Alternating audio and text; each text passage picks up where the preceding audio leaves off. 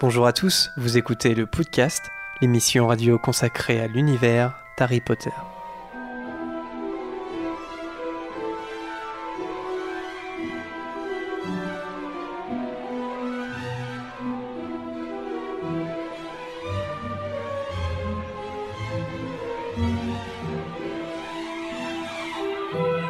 Bonjour à tous et bienvenue dans ce 42e épisode du podcast. Je suis Jérémy et aujourd'hui l'équipe est également composée du ténébreux Lucas, Bonjour. de la lumineuse Zoé, Salut. d'Anthony. J'ai déjà, j'ai déjà fait cette blague, elle est périmée. Et de la superbe Vanessa. Ouh, dis donc. Bonjour. Du magnifico Anthony. Je pourrais dire. Merci. Alors aujourd'hui, podcast euh, spécial potion. On vous a fait voter sur le sondage, comme la plupart, euh, en sondage sur le site, comme la plupart des émissions. Donc cette fois-ci, on, vous a demandé de départager euh, trois cours. Donc il y avait soin en créature magique et divination. Et c'est les potions qui ont gagné haut la main, il faut le dire. C'est je crois que c'est la première émission de la saison 2 sur un cours. Voilà. Euh, même si, euh, en fait, on va parler du cours de potions, mais on va parler des potions aussi euh, en général. On, on vous a préparé, on vous a concocté une petite émission à potion. Comme d'habitude, avant qu'on parle de tout ça, il y aura un courrier des, des auditeurs avec vos messages à vous. Il y aura la Gazette des sorciers sur les news de la planète potterienne en lien, en partenariat avec le site de la Gazette du Sorcier. Et après le thème, il y aura un quiz de Bertie Crochu sur les potions. Forcément. Euh, ça va tout le monde? Oui. Ça va? Sur le chat, vous êtes, euh, vous êtes toujours au rendez-vous, euh, toujours à peu près les mêmes audiences, ça fait super plaisir. Des noms, euh, des noms nouveaux qu'on voit et puis euh, toujours les mêmes, ça fait super plaisir. Euh, donc j'espère que vous allez passer tous un bon moment en direct avec nous et puis tous ceux qui nous écoutent en podcast. Et on commence tout de suite avec le courrier des auditeurs apporté par un, un Hérole un petit peu fatigué comme d'habitude. C'est parti. Voilà, Hérole, avec le courrier. Alors, euh, tradition oblige, nous commençons ce courrier des auditeurs avec une lettre d'Alizé. Merci. Eh oui. faut savoir qu'Alizé, en fait, est euh, une auditrice de longue date qui habite la Réunion et qui nous envoie très régulièrement des, des lettres par la poste moldue, donc des lettres qui font des milliers de kilomètres, euh, sous forme de parchemin. Euh, alors Alizé, j'ai déjà plus ou moins répondu à, cette, euh, à cette lettre, puis on l'a tous lu ensemble de toute façon en équipe. Mais néanmoins, je vous la passe si vous voulez. Euh, j'ai gardé une partie de, une partie de ta lettre euh, sur laquelle on peut débattre. Alisa nous dit il faut pas réviser les chroniqueurs, c'est pas marrant sinon. Et Jérémy, il faudrait que tu organises une émission surprise sur un thème que tu serais le seul à connaître, et là on devrait bien s'amuser. Qu'est-ce que vous pensez de cette idée? Elle a envie qu'on se trompe. Elle a envie de nous voir échouer. Ouais, non mais pourquoi pas Vraiment magnifique. Ouais. Mais comme je disais en off à Jérémy, euh, je pense que si Hermione Granger faisait partie du podcast, elle réviserait tous les soirs de la semaine, au moins deux semaines avant chaque émission. Donc nous révisons en hommage à Hermione Granger. Mais je pense que l'idée est absolument magnifique. Et en hommage au quiz de Bertie Crochu, hein, aussi, euh, je pense que vous révisez. Moi, je sais que perso, j'avais juste révisé pour l'émission sur Fleur parce que j'étais quasiment sûr que j'allais tomber sur, euh, sur le nom de l'actrice en question. Voilà. Mais sinon, non, en général, je, je révise pas forcément. C'est pour ta fanbase ça, Lucas. Ouais, bah oui. oui. Lucas ne révise pas avant d'aller au podcast. Et, c'est pas, c'est pas juste, euh, c'est pas juste pour me la péter en mode ouais, je sais tout ça. euh, Mm. C'est parce que j'ai la flemme de réviser en fait. C'est un truc qui me. Après, il y a réviser, réviser. Il y a aussi euh, s'intéresser un petit peu au thème, voir aussi de quelles, quelles questions pourraient se poser, etc. Donc voilà. Mais c'est à toi de faire ça. Oui. oui, mais vous pouvez le faire aussi. Enfin Oui, voilà. je plaisante. Euh, de, de se poser des questions euh, sur, euh, bah, par exemple, sur les potions. Est-ce que est-ce qu'il peut y avoir des débats sur les potions? Il peut y en avoir. Il peut y avoir des débats sur tout. Je crois que c'est pour ça qu'on. C'est notre 42e On pourrait même émission. faire une émission euh, qui dure beaucoup plus longtemps, où on analyse chaque potion. Ingrédients, préparation. Ça, ça pourrait Goût. être pas mal. Ouais, bah rassurez-vous quand même, les auditeurs, ça sera pas ça. hein. On va On pas même préparer chaque potion. On va parler des potions, mais on sera pas non plus sur chaque ingrédient. euh. Et puis le quiz, euh, le quiz est, est ce qu'il est, mais bon, il n'est pas aussi hardcore que ça. En tout cas, elle disait bah, pourquoi pas, enfin on verra, euh, ça peut être une idée aussi, un thème mystère, euh, je sais pas, euh, à, à garder dans un coin de la tête. Et puis, je, je sais pas, faudrait voir, faudrait que le thème mystère s'y prête aussi, faudrait que ça soit un truc rigolo. En tout Par cas, contre, fais pas le département des mystères parce que c'est grillé déjà. aïe. Enfin, tenir une émission. Quoique, on est capable de tout ici au podcast, on est capable de tout. Donnez-nous, euh, je sais pas moi, euh, Romilda Vein. On vous, on vous fait un podcast sur euh, Romilda Vein quand vous voulez. pas, pas de souci. un prochain message. Donc, cette fois, c'est euh, c'est sur le site internet via le- l'onglet contact. Un message de Elena qui nous dit Hello l'équipe du podcast, je viens juste d'écouter l'épisode dédié à Serpentard, qui date déjà d'un petit peu. Et il y a une petite chose qu'il faut que je rectifie parce que ça m'a fait tiquer. Je ne sais pas si ça a déjà été dit, mais j'avais vraiment besoin de clarifier la chose. Vous parliez de la bataille de Poudlard, et Vanessa a dit que après Gryffondor, c'est Serre d'Aigle qui est la deuxième maison en nombre à s'être battue. Or, d'après le wiki Harry Potter, il y avait un plus grand nombre de poufsouffles que de serre d'aigle parmi les élèves qui sont restés se battre. Voilà, c'est vraiment juste un point de détail, mais en tant que pouf-souffle, pour une fois qu'on est un peu mis en avant dans quelque chose, je voulais clarifier ça. Bravo, Elena. Alors les poufs souffles de l'équipe sont contents. Euh, ouais, alors effectivement, euh, en fait, Elena, la- le lien sur lequel elle nous renvoie, c'est le lien du Wikipédia euh, anglophone, donc qui est, euh, qui est très complet. Voilà, il faut. Et, euh, et en fait, la source de ça, donc c'est pas dans les livres, mais euh, c'est une interview de J.K. Rowling, voilà, dans laquelle elle a expliqué. C'est euh, alors c'est dans une interview dans un texte Pottermore. D'ailleurs, là j'ai un doute, comme j'ai pas noté, mais en tout cas c'était sur la maison Pouf Souffle. Voilà, elle, elle discutait de la maison Pouf Souffle et elle disait que c'était sa maison de cœur, qu'elle était Gryffondor, mais que la maison qu'elle préférait était Pouf Souffle. Et elle revient notamment sur la bataille de Poudlard en disant qu'en effet, après les Gryffondor, euh, c'était les Pouf Souffle qui étaient en, en nombre à être présents. Autant pour moi, euh, c'est pas la première bêtise que je dis et ça ne sera pas la dernière.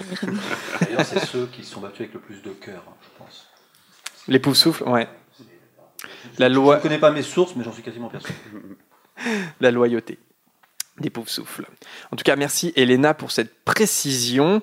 Euh, un nouveau message euh, de Benoît qui nous dit euh, J'ai écouté toutes vos émissions, j'adore vraiment. Grâce à vous, j'ai pu apprendre beaucoup d'informations sur cet univers qui m'est cher. Ça permet d'épater mes potes qui ne savent pas d'où je sors tout ça.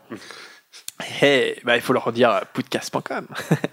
que se passe-t-il? Ah oui, il a deux questions, euh, Benoît. Que se passe-t-il si un sorcier utilise deux baguettes en même temps? Et l'autre question, comment apprend-on à transplaner? Est-ce qu'il y a une sorte d'auto-école?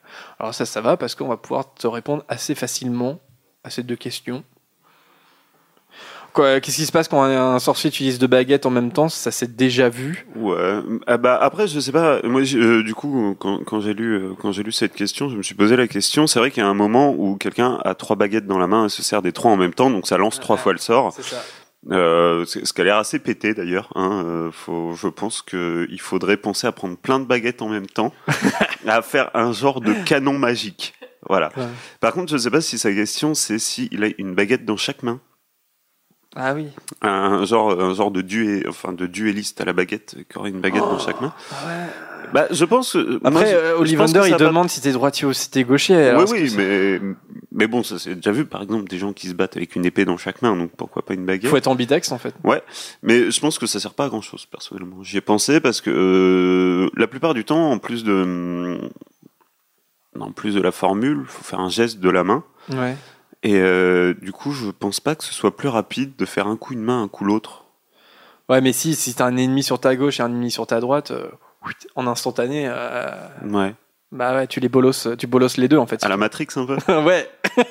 Alors il paraît, il paraît que c'est très très dur, hein, même avec des armes à feu, de, de différencier ces deux mains, de tirer sur deux cibles différentes. Il paraît que c'est quasiment impossible niveau Ça se coordination. fait, ça se fait avec de l'an. Le mec. Enfin bref, je, non mais oui, non mais je, par je contre, pense pas que je pense pas que ce soit c'est un grand grand intérêt euh, l'ambidextrie de la baguette. mais euh, c'est marrant parce que je m'étais pas du tout euh, posé la question d'une baguette dans chaque main quand j'ai lu la question, mais ouais, attends, ça serait super stylé. Enfin, chorégraphiquement parlant, euh, Mhm. c'est, c'est, ça serait super beau à voir un, un sorcier qui se bagarre avec une baguette dans chaque main, quoi. C'est pas vu encore. Mm, mm. Wait and see, les animaux fantastiques. Peut-être. Euh, et sinon, comment apprend-on à transplaner Alors ça, c'est dans les livres. Euh, soit Benoît t'as peut-être oublié ou tu n'as tu, tu vu que le cinquième film. En tout cas, euh, ils apprennent à transplaner à Poudlard. En fait, il y a des il voilà, on passe son permis après au lard, mais les cours sont donnés à Poudlard pour les élèves qui sont majeurs. Et d'ailleurs, Harry, à, ce moment-là, il est, il, est, il est encore mineur, donc c'est pour ça il peut pas passer son permis, et c'est Ron qui peut le passer. Et Hermione aussi. Oui. Ouais. Oui. Les, deux, les deux le passent, mais lui, euh, il est un peu plus jeune. Ron le rate d'ailleurs, il me semble. Il le rate parce qu'il a laissé un bout de sourcil. bout de sourcil. ouais. Ouais. Euh, c'est trop, j'imagine trop la scène. Margot, cette fois sur Facebook, qui nous dit bonjour à tout le podcast. J'ai découvert le podcast récemment grâce à ma coloc Anna. Alors je sais pas si Margot euh, nous écoute. En tout cas, je sais que Anna est dans le chat. Je l'ai vu tout à l'heure. J'aime beaucoup votre émission. Elle me replonge avec grand plaisir dans cet univers magique que j'aime tant. Et votre façon d'en parler à la, euh, fois avec passion et fun la rend agréable à écouter. J'ai une petite question pour vous. Si vous deviez choisir une époque dans Harry Potter, celle des maraudeurs, de Harry ou encore Tom Jedusor, dans laquelle auriez-vous préféré étudier? Merci pour votre travail et à très vite. Alors, ouais, elle, est pas mal cette Ouais, question de. Margot. Est-ce que euh, on aurait aimé euh, être à Poudlard en même temps qu'Harry ou dans un autre moment, avant ou après? En même temps qu'Harry, euh, c'est un peu l'enfer quand même. Ouais, ouais, ouais. C'est pas très fun. Les deux premières années, enfin les trois premières années, ça va un corps, mais bon après, euh, c'est pas Ouais, mais c'est excitant. Oui, mais bon. Mais c'est vrai que ouais, euh, ouais. Moi, je préfère franchement l'insouciance qu'on voit, qu'on peut lire un peu à l'époque des maraudeurs. Mais Ouais. Ouais, bah, sauf c'est pour ça. Rob, ouais. du coup. hein, mais C'est vrai que les temps sont un peu plus, euh, peut-être, euh, je sais pas comment dire, mais apaisés euh, au temps des maraudeurs. euh, là, justement, on va, on va, on va reparler un petit peu d'Hogwarts Mystery euh, tout à l'heure, mais euh, les années 80, c'est assez, ça, ça, ça a l'air assez cool parce que euh, bah, il se passe pas grand-chose en fait en soi. Voldemort a été vaincu, enfin prétendument vaincu. Euh, je veux dire. Euh, euh, je sais pas, les élèves, à mon avis, c'est peaceful quand même. Enfin, il va peut-être se passer des trucs euh, justement qu'on va apprendre. Ou par exemple, dans les animaux fantastiques. Non, j'en parle pas. Euh, Le spoiler au bout des lèvres. Mais on peut se demander à l'époque des animaux fantastiques aussi. euh, Grindelwald, a priori, n'était pas une menace hein, pour le Royaume-Uni. Donc, bon, Poudlard devait être différent à cette époque-là aussi. Je sais pas. Moi, je crois que je préférerais. Je crois que je préférerais les années 80 pour les coupes de cheveux euh, des années 80, tout en ayant des. non, j'adore les années 80, c'est pour ça. surtout les femmes des années 80. Jusqu'au bout de la baguette magique. Exactement. Le dérapage est pas loin. Il est pas loin, à 10 minutes d'émission. Euh, non, le- Vanessa, t'as répondu ou pas? Je sais plus. Non, mais je suis toujours en train de réfléchir. Euh, sur le chat, ils ont un bon raisonnement pour dire que euh, dans les années 80, c'était l'ascension de Voldemort, donc c'est pas forcément une époque très tranquille non plus. Euh, je pense que j'aurais choisi la période de Harry. Parce qu'il se passe plein de trucs, et c'est même si c'est la merde. hein, faut Mm. dire, mais euh, non, non, c'est. je pense que j'aurais préféré euh, vivre cette période-là. Oui, non, c'est vrai que dans les années 80, oui, oui. Non, dans les années 80, non, je dis, je dis des bêtises, effectivement, ouais, c'est, non, non, c'est, assez sombre en fait. Je sais pas à quel point Voldemort, euh, tu vois, à quel point c'était une psychose à Poudlard. Euh, comme ça l'est au retour de Voldemort, tu vois, dans la, après Ouais. la coupe de feu. Mm, mm. Euh, ça, je sais pas. Mais en tout cas, ou alors entre dans, dans les années 90 en fait. Tu vois, où Voldemort vient de se faire euh, prétendument euh, vaincre. Ouais. Parce que c'est ça, j'ai confondu là de, de période. Tu vois, dans les années 90, c'est pas mal. Avant, avant qu'Harry euh, déboule et que du coup, ça relance tout quoi. Non, sinon, moi j'ai vu dans le chat, euh, j'ai vu passer vite fait, mais il me semble que quelqu'un a dit euh, les, à la période des enfants de Harry. Ou là, Ouais. à mon avis, là, à mon avis, c'est cool, quoi. C'est c'est- fini. Bah, en, ouais, il y a pas à mon avis, il n'y a pas encore de, mage, de nouveau grand mage noir qui est apparu, donc euh, un petit temps de latence. euh, le poste est le poste est à pourvoir, donc. euh, Non, c'est vrai, ouais, ça a l'air plutôt chouette. Bon, on se fait balader d'une période temporaire à l'autre, mais Oui. on s'en rend pas compte. Ouais, c'est vrai- c'est- oui, c'est vrai qu'il y a des, il y a des petits, euh, des petits jokers qui, qui s'amusent à jouer avec le temps, ouais, mais C'est ça. Des jokers. des petits jokers. Alors, et enfin, Elsa euh, sur Facebook aussi qui nous dit Salut mes petits podcasters. Je vous écris euh, pour vous donner une petite précision rigolote. Je vous suis depuis la Suisse. Toute la journée au boulot. Le podcast, c'est mon passe-temps durant 8 heures de boulot par jour. Eh ben, bon courage, Elsa. Euh, je travaille dans un atelier d'horlogerie de luxe. Attention. C'est Il marrant. y a des retourneurs de temps? Est-ce qu'il y a des retourneurs de temps, Elsa, chez toi? C'est marrant, horlogerie de luxe, c'est en Suisse. Waouh, Bah, ouais, classe. J'ai Vous- presque envie de dire presque cliché.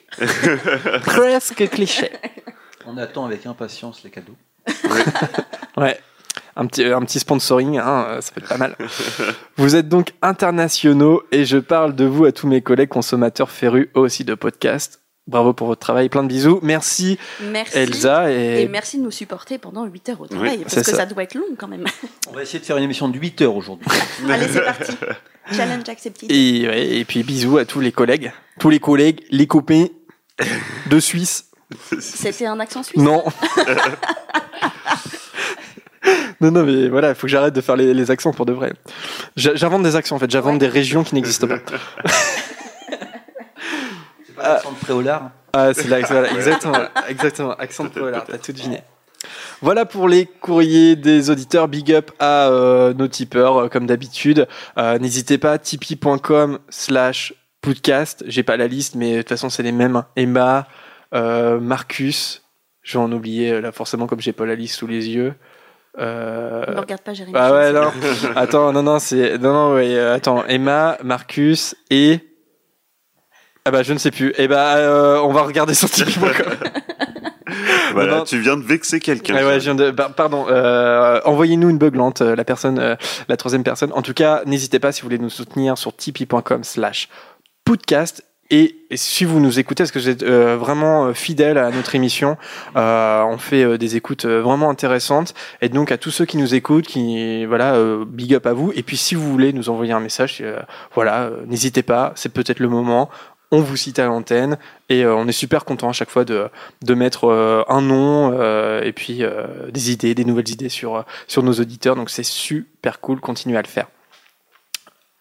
Le courrier des auditeurs, c'est terminé. Maintenant, on passe à la Gazette des sorciers, l'actualité euh, du monde d'Harry Potter avec Vanessa. Eh bien, c'est parti. Bizarre ton journal. Avant-hier, j'aurais juré avoir vu une photo bouger. Ça ne vous arrive donc jamais de lire? Bonjour et bienvenue à tous pour cette nouvelle édition de la Gazette. On attaque tout de suite avec une nouvelle qui, on vous l'avait promis, va anéantir les vies sociales de beaucoup d'entre nous. C'est donc une publication du 5 avril qui nous annonce enfin la date de sortie de Hogwarts Mystery, qui sera disponible, roulement de tambour, le 25 avril prochain, soit dans 11 jours maintenant sur Android et iOS, si je le dis bien. iOS. iOS sur iOS. Nous avons aussi quelques petites informations complémentaires et non des moindres, comme le fait que le jeu se déroulera dans les années 80, les fa- la fameuse période. On croisera donc les profs qu'on connaît, mais surtout, on sait maintenant que les acteurs de la saga ont prêté leur voix à celle de leurs personnages respectifs dans le jeu. Et oui, ça c'est trop cool. Maggie Smith doublera, enfin, à double euh, Minerva McGonagall, je vais y arriver. Michael Jambon ou Gambon euh, double Dumbledore. Warwick Davis incarne Filius Flitwick. Gemma Jones double, double Madame Pomme Fraîche, etc., etc. D'ailleurs, Maggie Smith a déclaré à propos du jeu, je cite, Si je pouvais étudier un peu de l'art, j'aurais particulièrement hâte d'assister au cours de potions de rogue. C'est ce qu'il y a de plus exotique. C'est ton imitation de McGonagall? Oui, et je me suis entraînée 5 heures pour ça. Le jeu sera disponible dans plusieurs langues. Espérons qu'elle soit aussi dispo en français. Normalement, ça devrait être dispo en français, mais on ne sait pas trop encore. Recherchez donc bien vos batteries de téléphone le 24 avril au soir pour être opérationnel le lendemain. La question qu'on pourrait poser aux doubleurs, c'est est-ce que, euh, du coup, est-ce que les doubleurs français vont être appelés pour faire le- la version française? Ah ah. Je crois que c'est Michel Sardou qui va faire. Arrêtez avec Michel Sardou. Ah, Alors le chat trouve que j'ai bien fait l'imitation. ah. Merci d'être gentil Mais avec moi.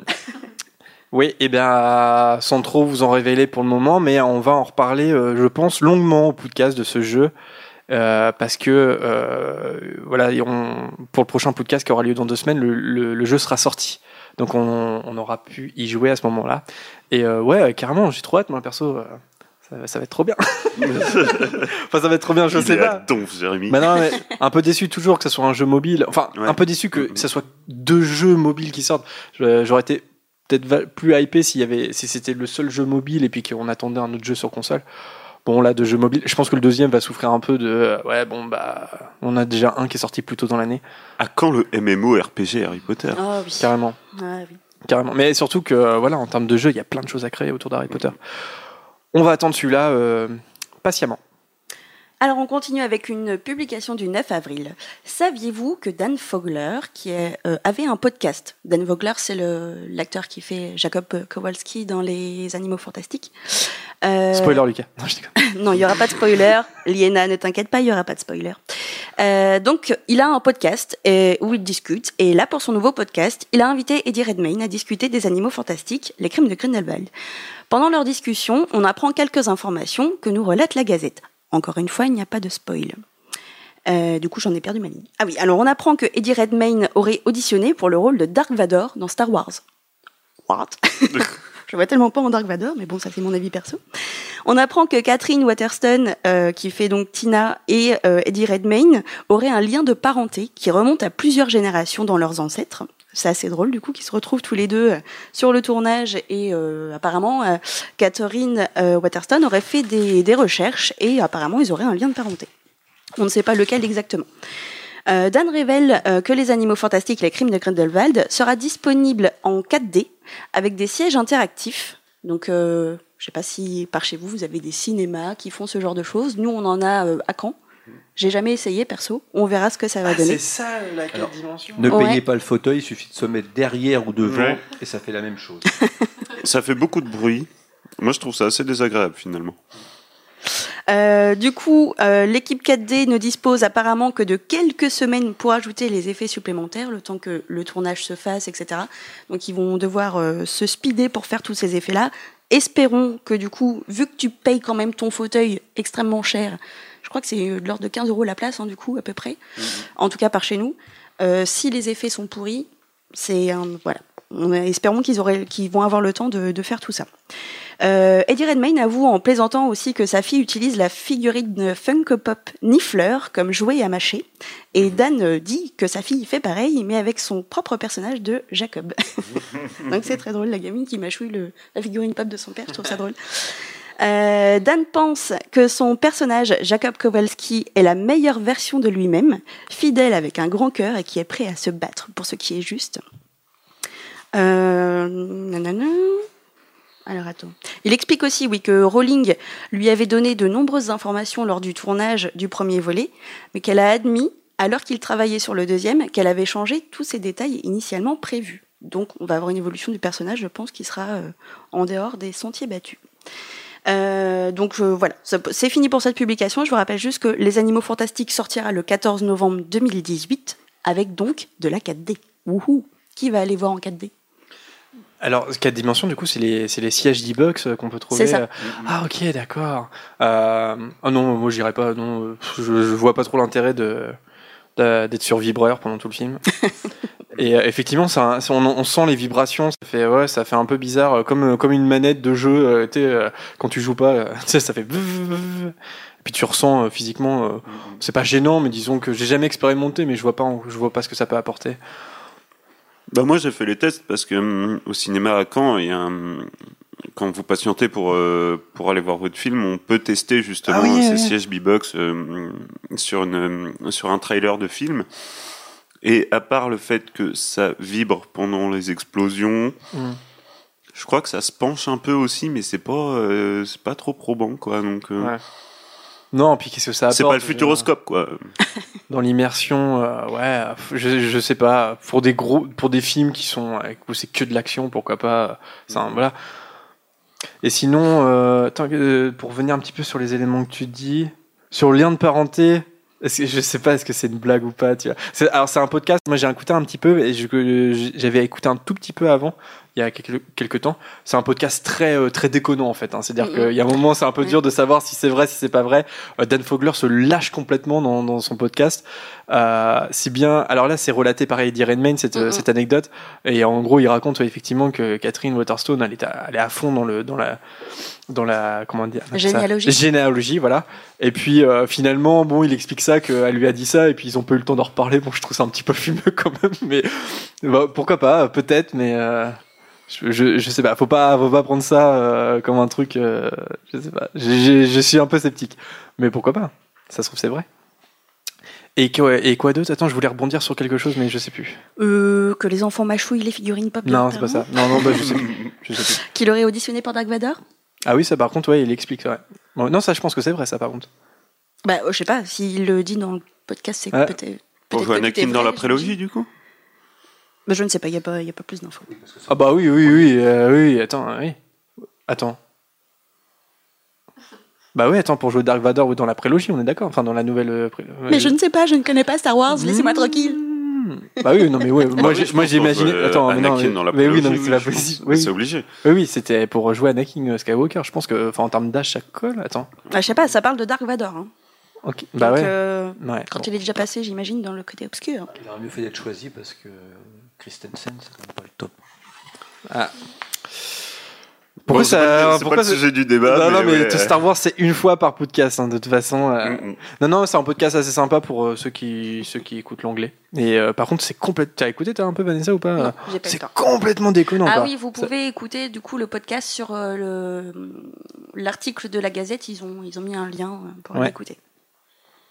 Alors on termine avec une publication du 12 avril qui a fait réagir euh, un bon nombre de fidèles lecteurs de la Gazette. Attention, si vous êtes un fan de Rogue, attendez-vous à sauter au plafond. Dans cet article, on nous dit clairement que Rogue n'est pas un héros, mais une enflure. Et c'est le titre de, de l'article, c'est une enflure. Bim, prends ça dans ton gros nègre. Ah, bon. Euh, L'auteur nous précise, euh, donc c'est Pantalémon qui écrit cet article. Euh, donc il nous précise que l'article ne reflète pas l'avis de toute la rédaction de la Gazette. Euh, dans les mauvais points attribués au personnage, on retrouve méchanceté gratuite, torture psychologique, déception de ne pas avoir causé du tort à quelqu'un, racisme, obsession pour sa vengeance personnelle, n'hésite pas à vouloir faire condamner des innocents, etc., etc. Les seuls points positifs qui lui sont attribués sont la bravoure et il finit du côté des gentils. C'est à peu près tout. Encore une fois, c'est un article subjectif qui ne révèle que les mauvais côtés de Rogue et qui n'est pas là pour faire l'analyse profonde du personnage. Il s'agit de montrer le côté sombre qui a été oublié dans les films, car admettons-le, le personnage a été très édulcoré dans la saga cinématographique, contrairement euh, à ce qu'on peut voir dans le livre, euh, où euh, il fait quand même des choses pas très très sympas.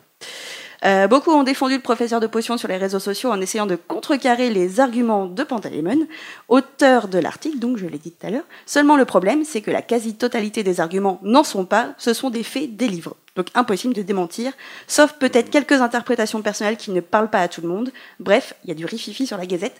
Si l'article vous intéresse, vous le trouverez comme d'habitude, le lien de la publication sur notre site. Ah, tu l'as bien dit. Bah oui, je me suis entraînée. tu t'es entraîné. Je t'ai même envoyé un message sur Facebook pour savoir si je le disais bien. Et on peut vous renvoyer aussi sur le podcast euh, qu'on avait fait en première saison sur Severus Rogue, où, je, à mon souvenir, on l'avait pas épargné non plus. Mais il y a quand même pas mal de, de gens dans les, je- je- dans les commentaires qui, qui étaient d'accord aussi pour dire euh, sur Rogue, c'est un peu toujours un peu euh, la- un combat entre les pour et les contre. Mais euh, c'est vrai que ce qui est compliqué, c'est euh, à la toute fin de le faire passer pour un héros Mm, pour le coup. Et puis il y a toujours ce, ce choix du double prénom, euh, enfin du deuxième prénom du, du fils Ah de. Harry qui, qui là pose problème. Enfin, on se dit pourquoi, pourquoi euh, Séverus et pas plein d'autres personnages. C'est vrai que on a l'impression que Rowling pose aussi un, un jugement qui est peut-être pas celui-là de tous ses lecteurs Mm, sur Rogue. Euh, Ginny n'a pas du tout avoir le choix des prénoms des enfants parce Ouais, que c'est que des pronoms qui ont un rapport avec Harry. Je pense que là, euh, la parité homme-femme dans l'univers au sein du couple, bon. Pas faux. pas faux. En tout cas, bah ouais, bah on... et puis on va reparler de toute façon un peu de Severus Rogue sur euh, dans ce podcast sur les potions, puisque évidemment euh, c'est un professeur de potions euh, le plus important. Et donc on va en parler un peu. Est-ce qu'on va dire que c'est une enflure peut-être? On va on va parler de la potion d'enflure. Ah, Ah, euh, et ce n'est pas la potion de Rogue. Et pour répondre à Liena, si j'ai vu Star Wars, mais je ne connais pas Star Wars comme je connais Harry Potter par exemple. Et spoiler, Dark Vador, c'est Anakin. Spoiler. Spoiler. Ça, je le savais quand même. C'est le père de Luc. Quoi? Ah bah oui, alors, euh, là faut vous mettre à la page. hein. Qui, qui est Luc Allez, on passe au thème. Après cette introduction euh, sur euh, du coup le, le thème sur les cours de potions. Alors moi, ce que je vous propose, c'est euh, qu'on parle d'abord des cours de potions en général, des professeurs aussi, et puis après on, on- on ira vraiment dans les potions. Là, on parlera des potions en, en elles-mêmes. Mais avant, euh, peut-être des questions un peu générales euh, et la même euh, qu'on a posée sur les réseaux sociaux. Si vous deviez choisir une potion, laquelle choisiriez-vous et pourquoi? Parce qu'il faut justifier au podcast. si vous deviez choisir une potion, Une potion. Zoé. comment il délègue à chaque fois, lui euh. Euh, non, mais je sais pas. euh, Il y a tellement de potions en fait que c'est du mal à faire le choix. Mais euh, peut-être euh, pour tester euh, Félix Félicis. Ouais, c'est assez populaire, hein, le Félix Félicis. Et tu l'uti- tu l'utiliserais pourquoi Pour avoir une chance dans, dans quelles circonstances Ah, euh, je sais pas du tout, mais. euh, non, mais euh, une circonstance euh, comme ça qui viendrait et. Ouais. Voilà. C'est vrai que ça a l'air. Ça fait un peu une drogue hyper joyeuse, quoi, le Félix Félicis. C'est genre, t'es high, tu vois, et en même temps, tout ce qui t'arrive, c'est super bien, quoi. C'est vrai que ça fait un peu LSD quand même. Un peu, un peu, mais t'as pas forcément de la chance quand tu, si tu Oui, prends ce genre de sûr, drogue. C'est sûr, mais quand, euh, quand, euh, ouais, quand on voit, quand on lit l'état d'esprit d'Harry quand il est sous, euh, sous Félix Félicis, ouais, tu te dis, ça a l'air un petit peu bizarre quand même. Alors que là, ouais, euh, oui, non, mais voilà, t'as le côté drogue et en même temps, t'as t'as que des points positifs euh, dans cette drogue, j'ai l'impression. Anthony, si tu devais choisir une potion. Alors il y en a plein évidemment qui sont en plus très drôles euh, en, en traitant rien que par les noms, d'en d'en citer des. euh, mais euh, le polynectar quand même, c'est quand même marrant. même. Le polynectar? C'est-à-dire c'est rien que la préparation. En plus là, c'est vraiment une vraie potion. Il faut plein d'ingrédients, il faut vraiment de, enfin du temps, la qualité pour la préparer. Mais après, tu peux te transformer. Je crois que c'est un fantasme pour beaucoup. Enfin, en tout cas pour moi. Je te demande pas hein, en- si, tu, si tu te transformerais en genie ou pas. Ah non, attends, je peux pas m'imaginer ça. Non. Non, bah, quitte à me transformer, je préférais me transformer en Harry pour pouvoir. euh, Pardon, oui, pour pouvoir avoir des rendez-vous avec Ginny. Mais euh, non, honnêtement, ouais, le polynectar, c'est. euh, J'ai réfléchi un peu à la question. Je n'ai pas révisé, mais j'ai réfléchi à la question. Et le polynectar, c'est, euh, ça reste le top. Vanessa, Lucas, je sais pas, si vous deviez choisir une potion, est-ce que vous choisiriez euh, polynectar et Félix Félicis ou Oui. une autre? Félix Félicis, Ouais, Félix Félicis. sans aucune hésitation. Combien de temps dure effec- effectivement le, le Félix Félicis? Parce que c'est un- une durée limitée quand même. On va en reparler. C'est, euh, ouais, mais euh, je sais pas. Ça dépend de, de la qualité de la potion, Ouais, ouais. en fait. hein. Euh, mais je crois que c'est pareil avec le polynectar, en fait. Le polynectar, en soi, euh, ça dépend aussi euh, voilà, de la qualité de la préparation. Bah, il me semble que, par exemple, le- la fiole que Harry gagne, c'est 24 heures. hein. non, C'est une journée. C'est une journée, il me semble. Euh, ça doit être 12 heures, je crois. C'est 6 ou 12 heures. D'accord. Je sais pas, on va voir ça tout à l'heure. C'est dans mon fil conducteur, mais plus bas. D'accord. Donc, on attend. On attend, ouais. Et alors, toi, Lucas, du coup, tu choisirais quoi? Je- franchement, je sais pas, j'essaie de me faire le, la liste des potions qu'on connaît. Et Ouais. euh, ouais, non, forcément, celles qui reviennent, c'est Polynectar et Félix Félicis pour, euh, pour les raisons qui ont déjà été évoquées. Après, euh, je sais pas, moi, je pense au filtre de mort vivante. C'est pas, je veux juste savoir ce que c'est, en fait. Ça a l'air d'être un somnifère assez puissant. Ouais. Et, euh, mais je, je suis, enfin, c'est un nom quand même assez, euh, assez bizarre. Et euh, je me demande si ça met pas les gens dans un état très catatonique. C'est plus pour voilà, pour pour faire des expériences, pour voir ce que ça fait. Ok, Après, non, ok, ok. franchement, franchement, je j'en boirais pas, hein. Ouais. Mais euh, ouais, non, mais sinon, ouais, Félix Félicis Polynectar. Je cite un message de Aliénor sur les réseaux sociaux. Elle nous dit La plupart des potions les plus intéressantes sont aussi glauques et ou super dangereuses. Veritaserum, filtre d'amour, polynectar. Tellement d'abus possibles. Ah bah J'oserais en utiliser aucune, mais le polynectar et les possibilités qu'il offre me fascinent. C'est vrai, on va, on va en reparler de ça un peu de. euh, des- les potions euh, est-elle une matière dangereuse? Je crois qu'il y a matière à, à débattre là-dessus. J'ai une autre question pour vous. Ça, c'est une question du coup euh, qui est euh, euh, dédicace à Harold, qui est canon. Enfin, disons, la réponse, elle, elle- elle est faite, mais on pourrait quand même débattre là-dessus. Les moldus peuvent-ils préparer des potions magiques? Est-ce que vous connaissez la réponse officielle déjà? Oui ou non Vous savez pas? Alors, euh, bah, du coup, Moi, je euh, dirais que oui. débattez. Bah oui, je pense. Oui, oui. Euh, alors, ça fait deux oui. Et les filles? Moi, je dirais oui. Encore faut-il trouver les ingrédients. Je pense que c'est pas forcément évident pour un moldu de trouver euh, une peau de serpent d'arbre du Cap ou euh, de la, la poudre de corne de bicorne. Enfin, Mhm. en tant que moldu, je pense pas que tu puisses trouver ce genre d'ingrédients euh, au supermarché du coin, chez Auchan. Promotion sur les, les poudres de bicorne. Et Zoé, alors tu penses quoi? Euh, je vais dire oui. Je vais... voilà. Ouais. Bah, vous avez tous faux. C'est non. J.K. Rowling a répondu à cette question. Les moldus ne peuvent pas préparer de potion magique puisqu'il faut impérativement sa baguette magique pour préparer une potion. Comment ça Eh bah, je sais pas. Alors là, c'est ce qu'elle a dit. Euh, Nous pas- n'agiterons pas de baguette dans ce cours. Eh bah ouais, je sais, je sais bien. Mais non, mais euh, on sait des fois elle se contredit. En tout cas, c'est Bah la réponse ouais. qu'elle a, c'est la réponse qu'elle a donnée. Ou est-ce que après, il y a- il y a- je sais qu'il y a des fans qui ont débattu là-dessus. Est-ce que, est-ce que euh, il faut peut-être pas utiliser sa baguette magique, mais faut en avoir une en sa possession Non, je sais pas. C'est un peu tiré par les cheveux ça. Mais euh, en tout cas, elle a répondu à ça. Non, les moldus ne peuvent pas préparer potion magique. Ce qui est un peu dommage en soi parce que Bah, ça ouais. pourrait être une porte vers la sorcellerie en fait pour les moldus. Tu pourrais être une espèce de sorcier moldu en fait, mais parce que tu sais préparer des potions magiques. Parce que c'est vrai que moi, à chaque fois que. Enfin, oui, je, je sais que les sorciers utilisent leur baguette pour faire euh, des potions, mais euh, en général, c'est pour la touiller ou pour euh, régler l'intensité du feu, quoi. Mm, mm. Tu peux bien faire ça avec une cuillère ou une gazinière. Enfin, c'est- enfin et une gazinière, je sais pas. Ouais. Ça veut dire que Panoramix c'est un sorcier? Ça veut dire que, Que l'univers univers d'Astérix et Obélix c'est pas forcément lié à celui de J.K. C'est pas vrai Panoramix c'est pas dans Harry Potter. Oh, L'univers partagé de malades. un crossover. Non mais t'as raison. Notre amour des potions vient au départ quand même de Panoramix, du Grand Schtroumpf et de Gargamel. Quand même. C'est vrai. Ouais, Gargamel, ouais. ouais. Gargamel, c'est un peu c'est Bruce Rock d'ailleurs. Et de Rakam et le chaudron magique aussi, non? Oh là, putain, la référence obscure que plus personne ne Si, connaît. si, si, c'est- si, c'est. Alors c'est pas Rakam, c'est euh, Taram. C'est Taram. C'est Taram. Oui, bah voilà, c'est tellement obscur que même moi, je, Je- l'ai sais plus de quoi se parle. Je c'est le plus mauvais Walt Disney. euh, Oui, c'est vrai. c'est la fin d'une période et Ah, c'est le d'accord. début d'une période sombre. Mais euh, Mâchouillé, crachouillé. en tout cas, voilà, les moldus. Mais je trouve ça un petit peu triste. C'est vrai que cette, cette, euh, cette réponse, euh, on- je sais pas. je, euh, J'aime bien dans l'imaginaire des moldus qui euh, font comme les sorciers. Enfin, tu vois. Mhm. C'est ce que je veux dire. Genre des, ça- ouais, des moldus qui peuvent être dangereux parce qu'ils connaissent la sorcellerie. Ouais.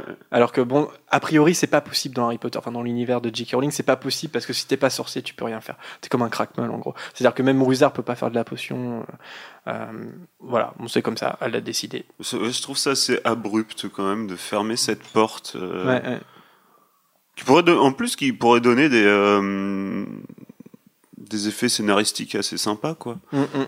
Par exemple, je sais pas, ou euh, dans, dans les animaux, dans les animaux fantastiques, euh, demander à Jacob, puisqu'il peut pas faire grand chose d'autre, de préparer une potion. On lui Ouais, dit comment ouais. faire et paf, il prépare une potion. Alors là, s'il se passe ça, il y a un souci. Non, puis Il y, a des- Scandale. il y a des potions qui sont pas des potions de sorciers qui ont le, le- le même euh, but et finalement la même fonction. Enfin, les, les potions pour empêcher d'avoir des furoncles, je pense que les, euh, les moldus peuvent en faire euh, avec des herbes tout aussi bien que. Bah, surtout que c'est- c'est inspiré de, euh, euh, des plantes, enfin le travail avec les plantes, euh, enfin voilà, euh, l'herbologie, etc., des, des matières qui- de moldus en fait hein, aussi. hein.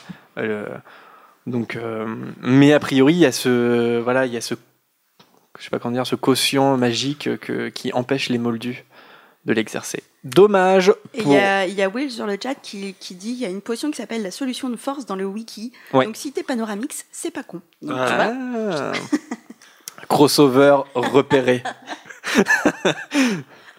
Alors, je vous propose de euh, parler un petit peu des profs, des deux profs en fait, hein, euh, qu'on connaît euh, en cours de potion. Le principal étant Severus Rogue. Et là, je vous propose de faire respirer un petit peu ce podcast avec un premier extrait. Et tu as cité tout à l'heure euh, Lucas. Euh, par contre, ça sera dans le film, Lucas, hein, désolé. Euh, donc extrait euh, du premier film L'école des sorciers avec euh, le cours de potion, le premier cours de potion.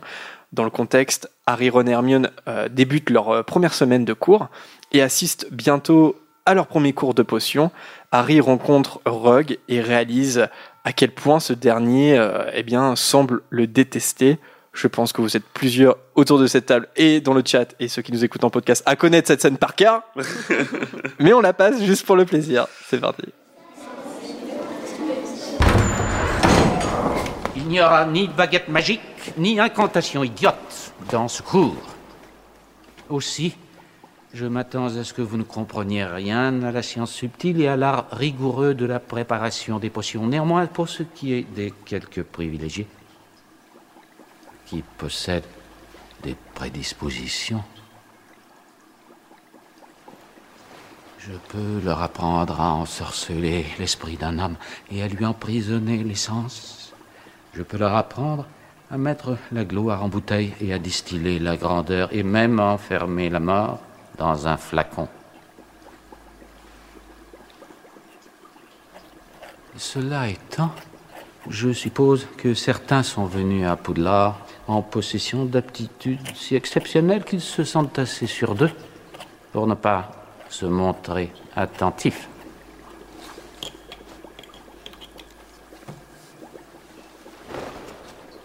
Monsieur Potter, notre nouvelle célébrité.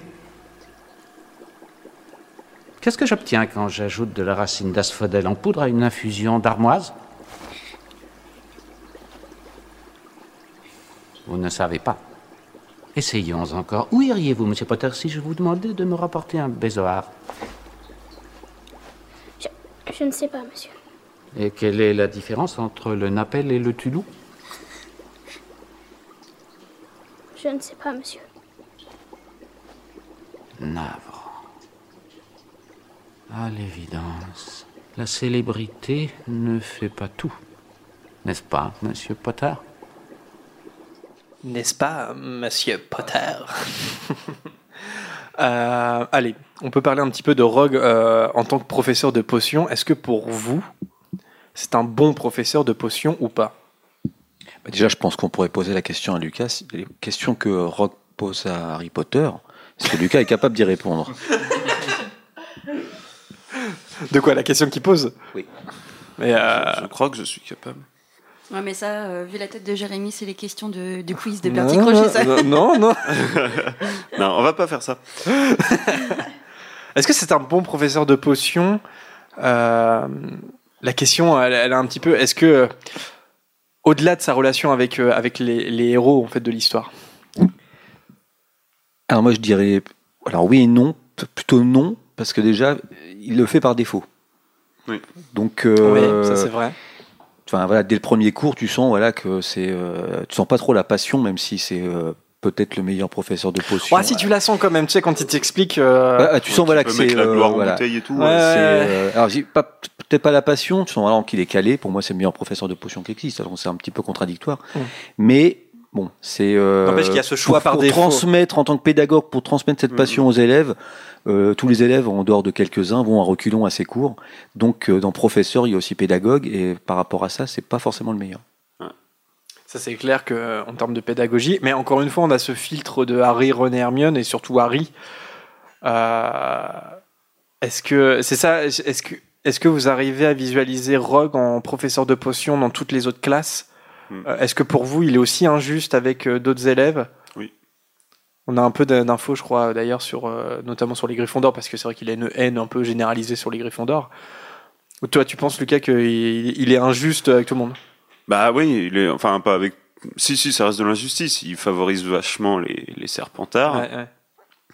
Donc euh, moi je dirais que non, c'est pas un beau prof dans l'ensemble. Après, euh, je pense que pour préparer de la potion, il faut un peu de rigueur et ça il l'a et il l'impose à ses élèves. Donc c'est une bonne chose, mais par contre il est pas encourageant du tout. Quoi. Mm. Que c'est quand c'est nul, c'est nul quoi. Et puis euh, donc euh, tu vois, il va pas pousser les gens à leur dire bah euh, quand, Neville se plante et lui faire remarquer ses erreurs assez sèchement plutôt que de lui expliquer en quoi il s'est trompé et comment il pourrait, par exemple euh, reprendre sa potion parce que euh, justement il y, a, un- passage où Neville se trompe dans sa potion, se fait engueuler par Rogue.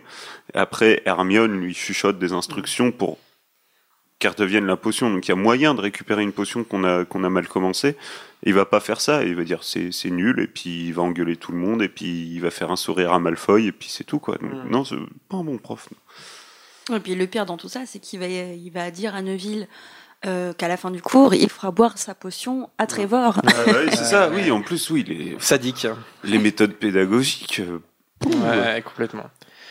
Euh, l'éducation nationale chez les sorciers, c'est pas ça, quoi. Et où est l'inspecteur? Euh, Est-ce que, euh, je me pose une question, est-ce que Hermione a des bonnes notes en potion? Elle a des bonnes notes tout le temps. Est-ce que, est-ce que il pousse l'injustice au point de, même si sa potion est parfaite, il va lui donner euh, une note moyenne, voire mauvaise? Je me suis toujours posé cette question, genre sur ces parchemins, sur ces che- parchemins qu'on imagine parfaits quand, quand Rogue demande des devoirs.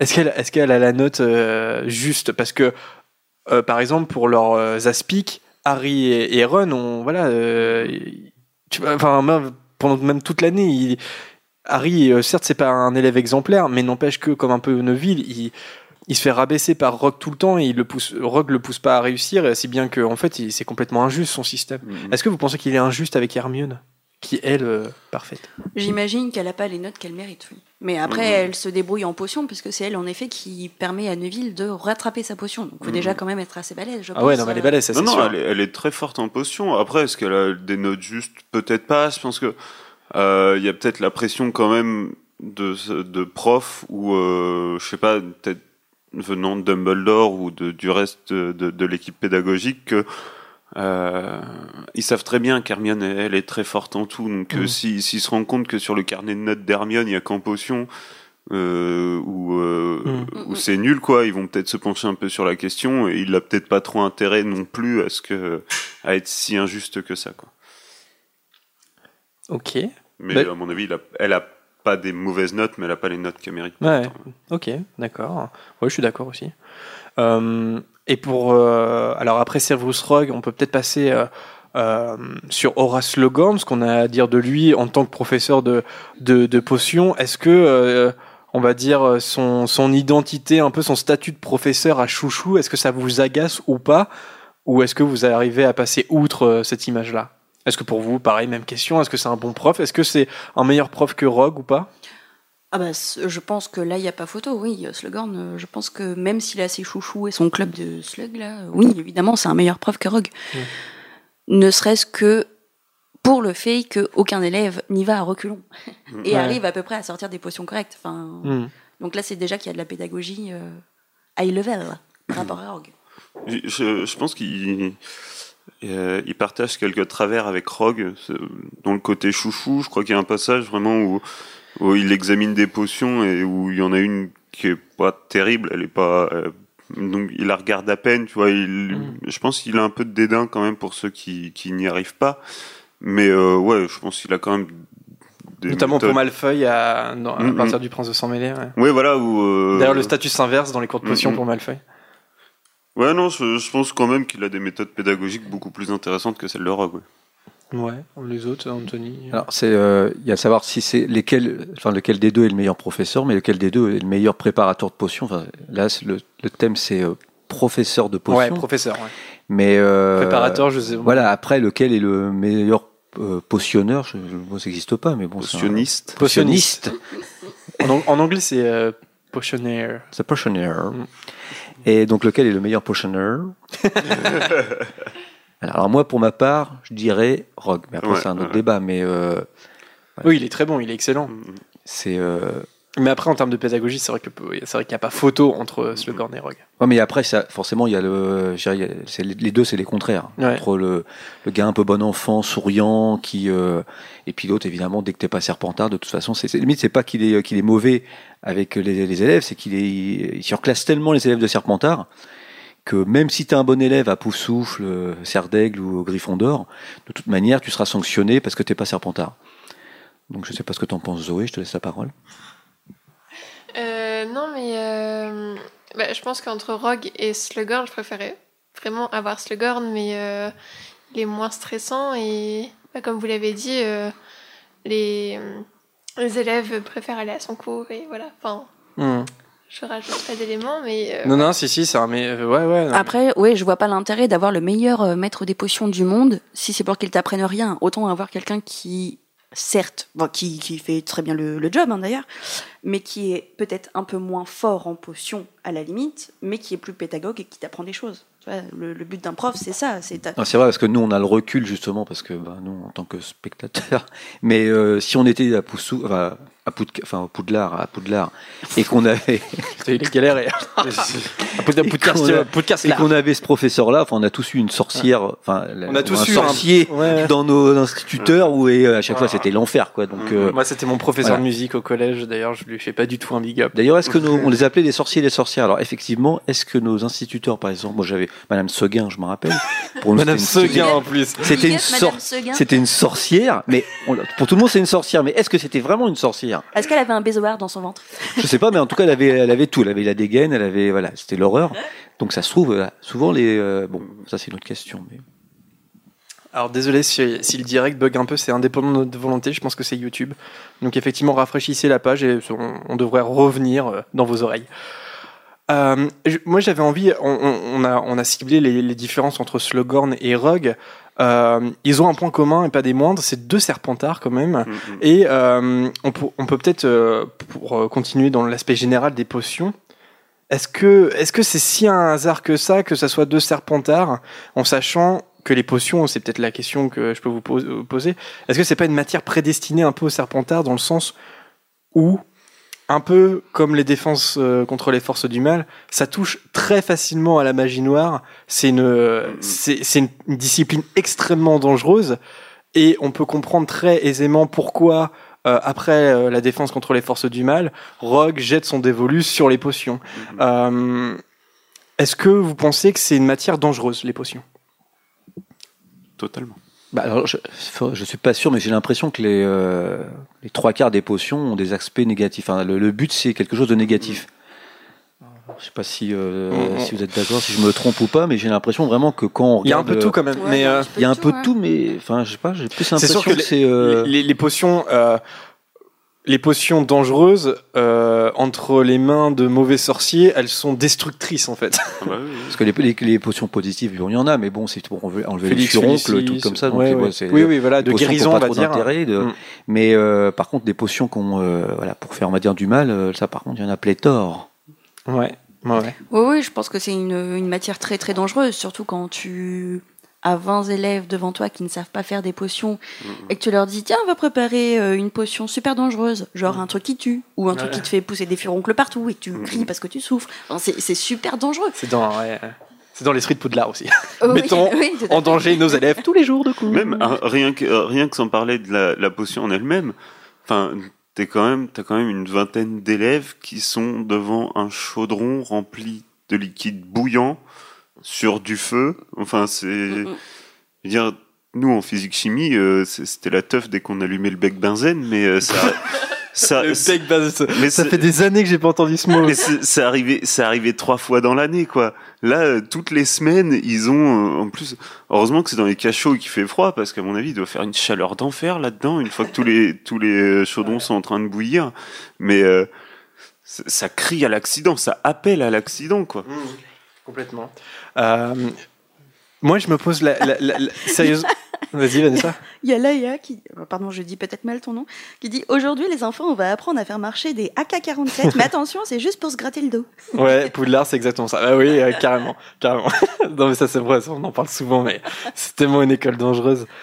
Euh, non, ce que là où je vous, la question que je me suis souvent posée, c'est que Dumbledore refuse à Rogue d'enseigner la défense contre les forces du mal, parce qu'il y a toujours euh, cette tentation de la magie noire chez Rogue, euh, et en même temps, il le dirige vers les potions. Et j'ai l'impression que c'est pas forcément un choix très, euh, comment dire, très pertinent, parce que les potions, ça dérive très facilement. D'ailleurs, dans l'ordre du Phénix, quand Ombrage devient la grande inquisitrice, elle demande à Rogue de concocter du Veritaserum pour qu'elle en, voilà, fasse boire aux élèves.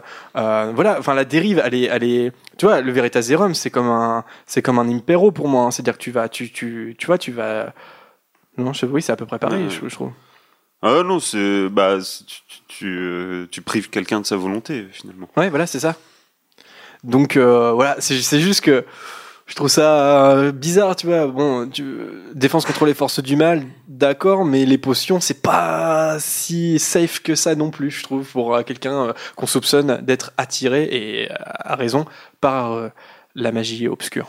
Oui, c'est peut-être encore plus dangereux d'ailleurs de lui confier les potions que les cours de défense contre les forces du mal, parce que il peut très bien te concocter une potion n'importe quoi et te la faire boire. euh, Enfin, C'est ça. Dumbledore, Les dérives sont les mêmes. Donc, euh, Comme les carreaux dans les reliques de la mort qui jettent euh, les endoloris et compagnie sur les élèves, bon bah là tu fais goûter la goutte du mort-vivant euh, à tes élèves, c'est pareil quoi. Et puis, euh, je sais pas, ouais, on a pris cet exemple de Trevor, je veux dire, Neville, si vous... euh, Enfin voilà, pour motiver Neville, enfin même pas pour le motiver, pour le décourager en fait, euh, il lui dit bah à la fin de à la fin de la classe, on fera goûter la potion à votre crapaud. Non mais Ouais. Le sadisme de ça quoi. Je veux dire, il aurait dû être euh, histoire de la magie ou rune antique, tu vois, euh, des trucs euh, safe quoi, tu vois. étude des moldus. Ah, Ouais, mais fallait, fallait quand même, pour le planquer, fallait quand même qu'il soit utile. On Ouais. va pas, on Bah, va pas le faire enseigner une matière où il est nul, quoi. Non, c'est vrai que par contre, je pense que Anthony, tu le disais, euh, je suis d'accord, je pense que c'est un excellent euh, potionniste. Effectivement. Potionneur. Potionneur. Yeah. Pause musicale, peut-être? Ouais, pause musicale là parce que Ah oui. euh, pause euh, musical. Oh Pour musique dans la peau. non, euh, dans le lit. Non, non, non. Bah, Alors, par contre, euh, alors j'ai j'ai choisi euh, une musique euh, là pour le coup d'un Euh, Michel Sardou. Non, de- non, mais je m'y je m'y attendais à ça. Trois, ça serait énorme. Allez, euh, Alors, Michel Sardou a failli être professeur de potions à Poudlard. Je préfère préciser. C'est ça, en fait, à la base, la terre brûlée, c'était euh, une potion qu'il a ratée. donc, euh, Pendant, pendant son, son concours pour être prof de potion. arrêtez, on va vraiment passer pour des vieux croutons à, à parler de Michel Sardou, euh, s'il vous plaît. Alors, on précise simplement pour les auditeurs que c'est le chanteur préféré de Zoé. Donc, c'est pour ça on, on en parlait en off tout à l'heure. Ça fait quand même deux fois en une semaine que le mot, enfin les mots vieux croutons sortent. mais va parce que c'est ce que nous sommes, Il va falloir Vanessa. que ça cesse. Nous On sommes pourrait dire les vieux croutards. D'ailleurs, en parlant Ouais, de les vieux crouton, croutards. est-ce que la soupe est une potion? Bah, la soupe à quoi? Ça dépend. Si, Bah la soupe du- au crouton. Si tu mets du potiron, La euh, soupe non. au Toulouse, c'est une, c'est une potion. Bah ouais, la soupe au tulou, d'accord. Allez, Je euh, crois qu'il est vraiment temps pour Ouais, on va se mettre un, ouais, ouais, ouais, on va s'imbiber un peu d'eau, fraîche sur le front pendant cette pause musicale. J'ai choisi une musique euh, du groupe Ministry of Magic. Euh, la musique s'appelle Potions Yesterday. Alors c'est, vraiment un célèbre euh, groupe hein, de wizard rock. euh, américain Euh, et la particularité de ce groupe c'est que euh, leurs musiques ont des sonorités électro voilà le groupe a été fondé en 2007 ils ont sorti plusieurs albums. Là, maintenant, ils sont euh, inactifs, mais euh, voilà, euh, c'est écoutable sur les plateformes de streaming. Et cette chanson a fait partie de l'album Goodbye Private Drive, qui est sorti en 2008. Euh, la chanson raconte à quel point Drago, comme Rogue, déteste Harry. Et justement, tout commence à un cours de potions, d'où le titre de la chanson Potions Yesterday. On se retrouve juste après.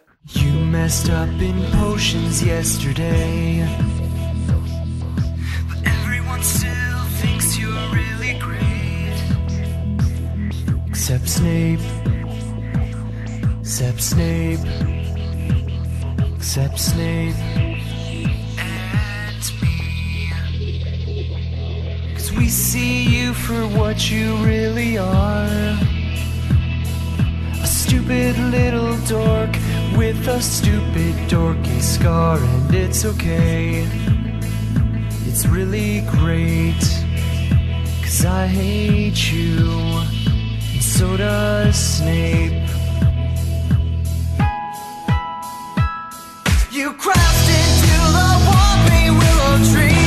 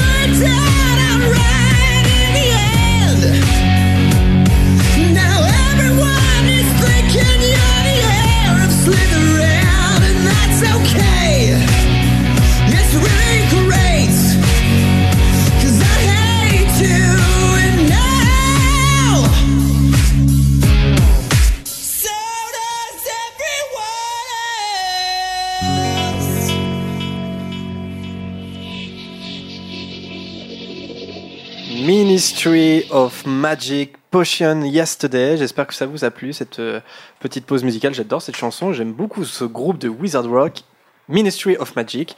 Si vous ne connaissez pas, allez, jeter une petite oreille. Eh bien, on a fait un petit peu le tour euh, des, cours de potions en général et puis euh, des professeurs. Là, on va s'intéresser en deuxième partie plus précisément aux potions en elles-mêmes. Euh, Il y a beaucoup de détails euh, dans la préparation des potions. Dans le jeu euh, Harry Potter et le Prince de sang mêlé, il y a une partie qui s'appelle le club de potions. Est-ce que vous y avez joué ou pas, ce jeu-là?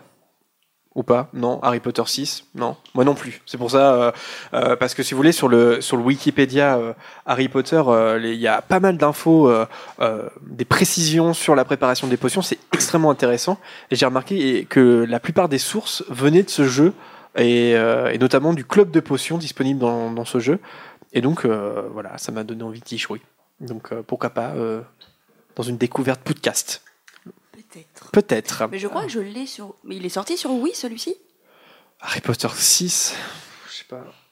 Parce que ça me dit quelque chose de préparer des potions avec mes Wiimotes. Alors attends, parce que me- ça, il y a autre chose. Il y a autre chose parce que je sais qu'il y a un jeu qui est sorti avec la Kinect où tu, tu prépares notamment des potions. Tu peux aussi jouer au Quidditch. Non, mais ça c'est sur Xbox du coup avec le Kinect. Ouais. Non, là, je... moi j'ai pas eu de Xbox. Ouais, mais c'est peut-être le même jeu, mais Mais C'est en. peut-être, ouais. Ouais.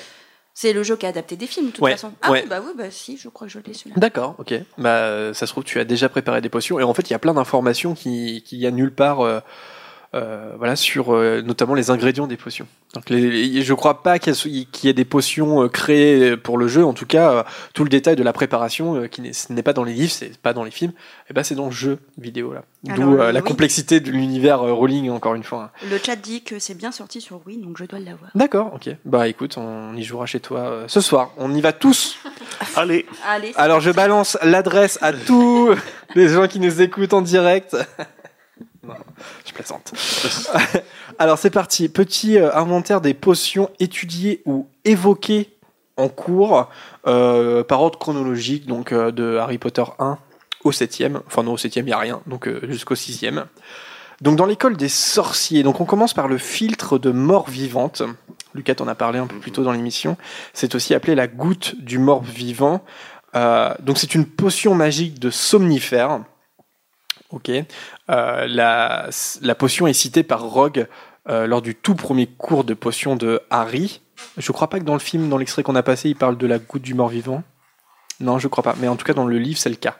Ouais, je suis pas. Dans Non, le non, film filtre de le mort nom vivante. Exact, euh, Non, il le dit pas. Euh, Slughorn aussi, euh, il organise un défi euh, dans son premier cours aux élèves de sixième année. Ils doivent préparer un filtre de mort vivante.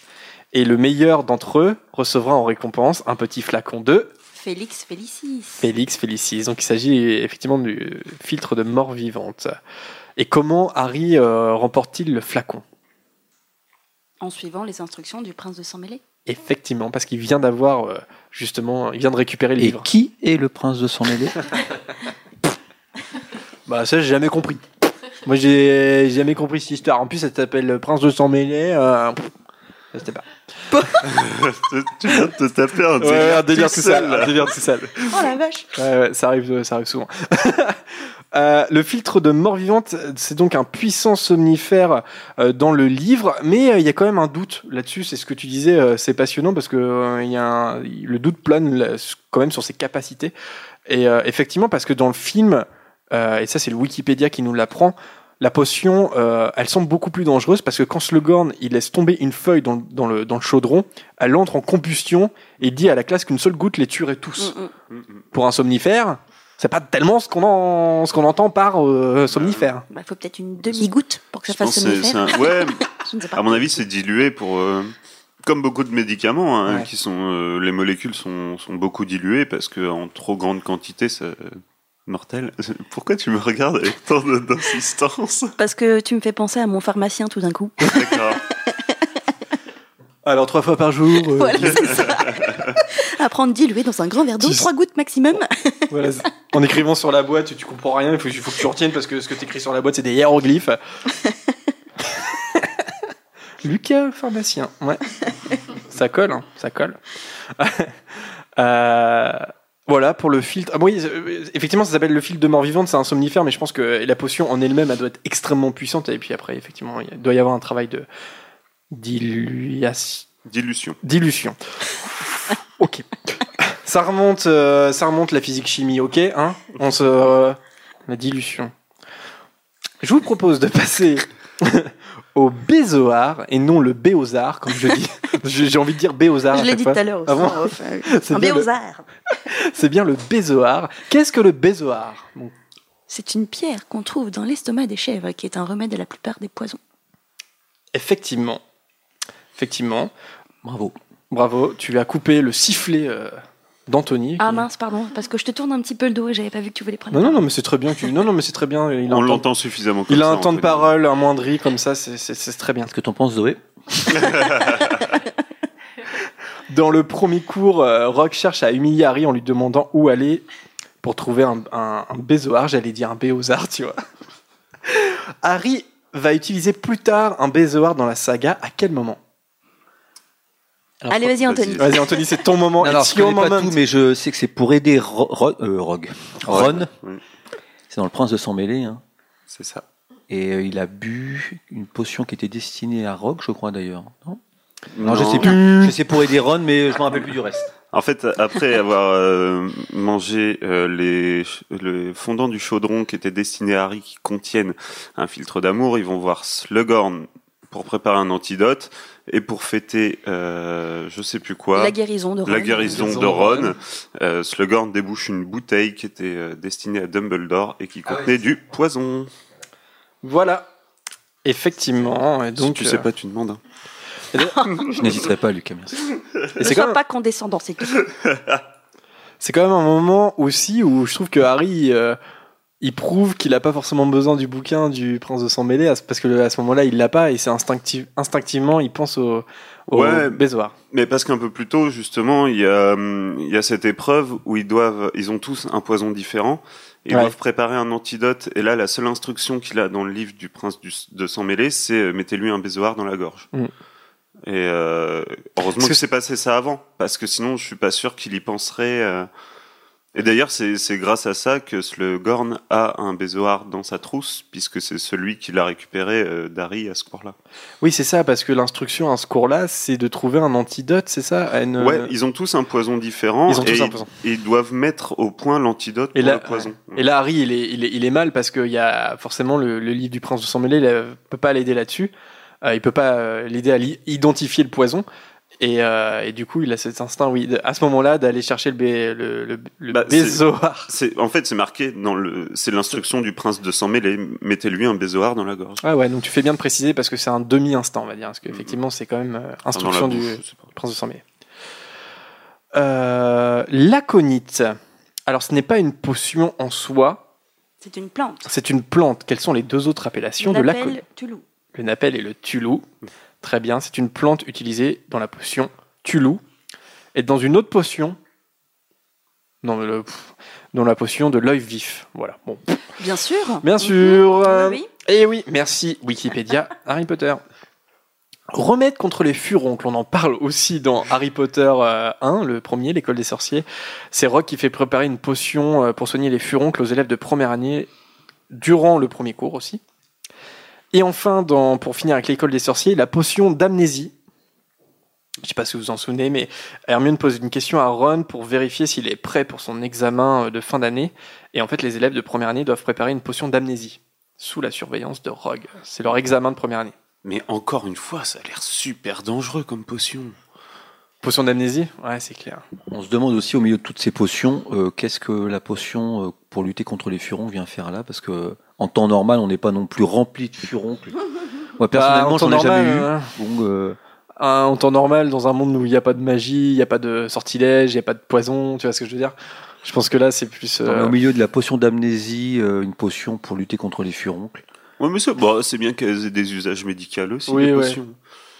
Ouais. Bon, qu'est-ce que t'en penses Ah oui, non, mais oui, c'est moins impressionnant, disons. Mais c'est vrai que la potion d'amnésie, euh, on peut se poser la question dans quelle situation tu utilises une potion d'amnésie? Bah, surtout qu'il y a l'oubliette, donc. euh, Bah ouais. Bah tu vois, pour te dire, les sortilèges et, euh, et Bah, les potions, ça peut être aussi dangereux. hein. Parce que les potions, c'est un petit peu plus. euh, sournois, on va dire. Mm. Tu, tu fais boire une. Ça tu- sent le GHB, c'est ce que j'ai envie de mais dire. voilà, Potion c'est ça. d'amnésie. euh, Mais c'est ça, tu, tu jettes un sort d'oubliette à quelqu'un, c'est un petit peu, euh, t'es un petit peu grillé. Par contre, tu mets deux trois gouttes euh, de potion d'amnésie dans sa bière au beurre, euh, voilà, et il oublie.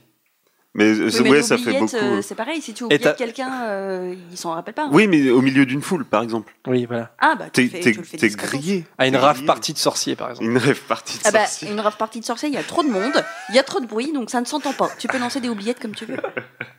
Non, mais la potion d'amnésie, bah, moi je trouve ça choquant qu'on apprend ça en première année, tu vois. genre- ouais, mais carrément. En fait, t'es en première année, tu sais faire une potion d'amnésie, tu vois pas les dérives possibles, quoi. Après, ils ont peut-être pas tous les ingrédients, mais euh, je, je me pose des questions sur cette potion d'amnésie. La, la pertinence d'apprendre ça en première année euh, quand t'as 11 ans. Allez, la chambre des secrets est donc là gros morceau puisque euh, on parle notamment du polynectar. Et oui, et, euh, et ça a été le choix de, de pas mal d'auditeurs sur les réseaux sociaux. Il y a Aurore qui nous dit J'aimerais utiliser le polynectar histoire de me glisser dans la peau d'un mec quelques instants, toujours voulu savoir ce que ça faisait. Évidemment. Évidemment, je pense que. tout le monde, je pense, c'est la première utilisation euh, à laquelle on pense. Qui Ouais. n'a jamais voulu savoir ce que ça faisait d'être du sexe opposé? Le polynectar peut aider à répondre à cette Oh. question. Et d'ailleurs, je. Ouais. Ouais. Et c'est incroyable que, que Harry, Ron et Hermione se posent pas cette question-là. Tu sais. Ah bah oui. Ils font ça très naturellement, tu sais. Zoé, est-ce que si vous pouviez vous transformer avec le polynectar en, en garçon, est-ce que vous choisiriez Crabbe ou Goyle? Brad Pitt. Et vous, attends, vous, Bah- si, si vous deviez prendre l'apparence de quelqu'un, ça serait qui? Avec le polynectar Ah la vache, c'est chaud comme question ça. Euh... Je sais pas. Je dirais Gwyneth Paltrow.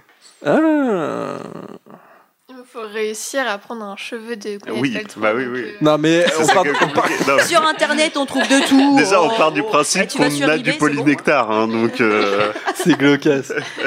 Non, on part dans l'idée que tu peux Euh. arracher un cheveu, euh, voilà. Ah, c'est chaud, hein. Ouais, c'est chaud, moi je sais pas. Pour faire un- euh, Je pense tout de suite à la grosse blague. Genre, tu pourrais faire un énorme canular. hein. Tu te transformes au président de la République. euh, Tu fais une fausse information. Non, mais tu vois pas le pouvoir. hein. Non, mais ne serait-ce que Bah le oui, oui, polynectar. Le pouvoir que ça a, quoi. Non, bah là, franchement. Non, laissez mûrir. idée, hein, Dans le chat, dites-nous euh, qui voudrait vous transformer. Euh, en tout cas, alors, En J.K. Rowling, et là tu aurais écrit un épisode euh, suite à Harry Potter absolument dantesque. moi je me transforme en J.K. Rowling. Je donne une interview, je dis Bon, en fait, oubliez tout, l'enfant maudit n'est pas canon. Je plaisante, bien sûr. Julie qui nous dit le polynectar aussi, plus subtil pour soutirer des infos que le Veritaserum. Un bon moyen de faire des farces ou de se venger tranquillement. Il y a du potentiel avec cette potion, bah c'est clair, ouais. Non mais c'est, c'est- c'est- ça, ça fait trop peur, les, les- les- les la possibilité de cette ouais. potion. ouais, c'est- Il y a Marine aussi qui nous dit Je préfère le polynectar. Tu te transformes en qui tu veux quand tu prends pas de poils d'animaux. Et tu peux facilement euh, soutirer des infos sans te faire prendre. Exactement. Euh, la recette du polynectar est présente dans le livre Les potions de grand pouvoir, qui est conservé dans la réserve de la bibliothèque de Poudlard. Donc c'est pas en accès libre à tout le monde. Ces effets peuvent. Ah bah voilà, on, par- on parlait des effets du polynectar. Ces effets peuvent durer de 10 minutes à 12 heures en fonction des compétences du sorcier qui l'a préparé. Et euh, ça dure à peu près un mois de préparer. Donc euh, voilà, avec Hermione euh, dans les toilettes du deuxième étage, ils mettent à peu près un mois à la préparer. Petite question à quelle occasion, à quelles occasions les personnages utilisent-ils le polynectar? Par chronologie. Chronologiquement, Euh, dans la saga. En deuxième année pour prendre l'apparence euh, de Crabbe et Goyle À Noël. à Noël. Ouais. Euh, Ensuite. Ensuite, euh, pour la bataille des six Harry. Alors il y a avant. Il y a avant? Ouais, dans la coupe de feu. Maugré Folleuil fait un Barty Ah Crouton oui, Junior ah oui, qui oui, prend du polynectar Ouais. pour se transformer en Maugré. Ouais. Et oui, euh, la bataille des sept Harry. Alors, euh, donc il y a. Sept. Alors att- attendez, parce que dans la coupe de feu, il y a Barty Crouton Junior qui, qui se transforme en la Storm Grey. Dans le Prince de sang mêlé, il y a un personnage qui l'utilise, même plusieurs fois en fait. Mhm. Il y a un personnage qui l'utilise plusieurs fois dans Le Prince de Sang Mêlé. Ah, ça vous dit rien? Dans le chat, peut-être que vous allez la voir. Dans le chat. Euh, Dans le chat, ouais. Non. Alors, je vous, je vous- je vous mets sur la piste. Qu'est-ce que je pourrais. Ouais. C'est- Ah si, si, si, euh, c'est Crab ou Goyle qui se transforme en petite fille pour, euh, pour faire le gay Ah oui. euh, la quand selle Malfoy répare la... C'est Drago qui vole du polynectar à Slughorn. Ouais, et il s'en sert pour pouvoir transformer Vincent Crabbe et Gregory Goyle en d'autres élèves et le plus souvent en jeunes filles. C'est hyper glauque, Ouais. Crabbe et Goyle dans le, le corps de jeunes filles. Ouais. Ça me donne des frissons. On sait que c'est dans, enfin, d'où, euh, pareil, le- n'importe qui limite peut aller voler les, euh, les potions de Rogue. Enfin, c'est quand même incroyable aussi. Open bar. Alors là, c'est C'est-à-dire, Slughorn, euh, mais oui, c'est. voilà, c'est Slughorn, mais euh, c'est euh, voilà, il y a un petit un petit halo moral limite et tu peux rentrer voler les potions les plus dangereuses de l'univers. Il a Ça, peut-être ouais. utilisé la poudre instantanée du Pérou. Mm. Euh, donc voilà, donc c'est Drago qui l'utilise.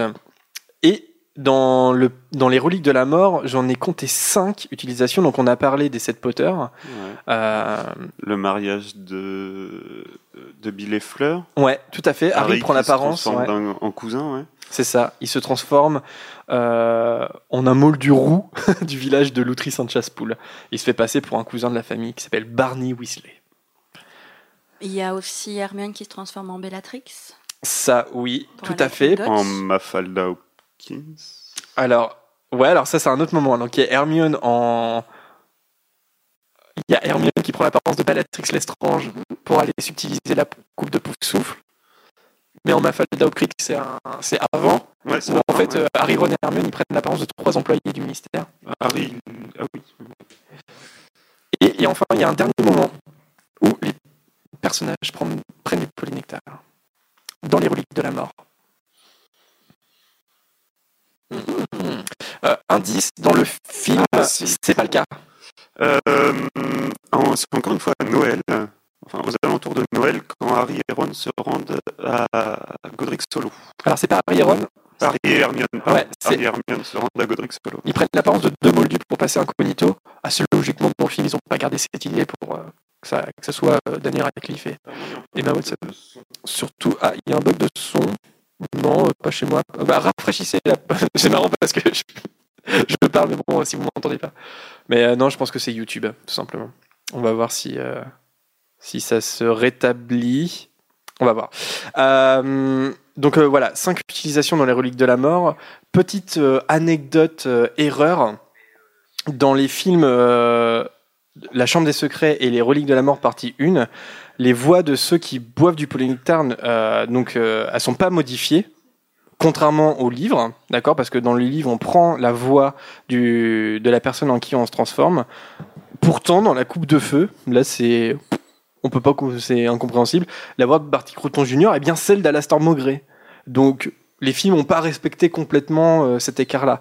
Euh, on peut comprendre pourquoi les films ont, ont gardé la voix des acteurs, parce que on- ça rappelle aux spectateurs que, bah, oui, c'est un effet cinématographique. que c'est un effet euh, cinéma. voilà. Par contre, ça marche pas pour Barty Croupton Jr. Il a vraiment la même voix que Maugrey, ou alors c'est un super imitateur. Ouais, mais je pense qu'ils ont passé outre parce qu'on ne connaissait pas le personnage de Maugrey, donc euh, cinématographiquement parlant, il n'y avait pas d'intérêt à mettre une autre voix en fait. Ouais, mais c'est après quand on le revoit dans les reliques de la mort, en fait, il a exactement la même voix. C'était la voix de Mhm. l'acteur. Enfin, ils ont utilisé la voix de l'acteur, tu vois. Euh, c'est de la prise de son direct, quoi, euh, en VO. Donc euh, bon, petite euh, petite erreur qui arrange bien tout le monde hein, euh, dans les films. Alors, toujours dans la chambre des secrets, la potion d'enflure. On en parle. C'est une potion qui fait. euh, euh, De toi une enflure. c'est une potion qui fait enfler la personne visée. La potion d'enflure est le sujet d'un des cours de potion de deuxième année. Et mais que se passe-t-il pendant ce cours? Il se passe quelque chose de spécial. Euh, oui, c'est euh, pendant ce cours que Hermione doit aller voler euh, la peau de serpent d'arbre du Cap dans Ouais. la réserve de Rogue et du coup, euh, Harry envoie un pétard euh, du docteur Flibus dans le chaudron de Malfoy, je crois. Ouais. Euh, alors, dans quel chaudron? Dans le chaudron de Goyle. De De Goyle, Goyle. pardon. Et, Et, c'est du coup, c'est ça Malfoy qui se et- retrouve avec voilà. un nez trop gros pour sa tête. C'est ça, tout à fait. Vous avez de bonne mémoire, les amis. Euh, on parle aussi de la potion à hérisser les cheveux, tu vois. On parle de potion un peu inutile. Très très utile. Et c'est vrai qu'il donne un devoir sur cette potion en deuxième année. Donc euh, voilà, on utilise aussi, euh, on étudie aussi des potions un peu euh, banales, on va dire. Ouais, puis euh, ça me fait penser à un truc. Je pense que euh, finalement, les jumeaux Weasley doivent être bons en potions parce que tout- toutes ces friandises euh, qui, qui ont des effets un petit peu, je pense, que c'est de la préparation de potions. Ouais. là, c'est pour de la farce et attrape, donc c'est c'est assez sympa. Le faire hérisser les cheveux, je trouve ça marrant. T'imagines, tu files une sucette à quelqu'un et puis. Paf, il a les cheveux hérissés sur la tête. Non, ça peut être marrant. Ouais, quand tu vois qu'il Ça euh, serait drôle, surtout avec tes cheveux longs. Ah bah oui.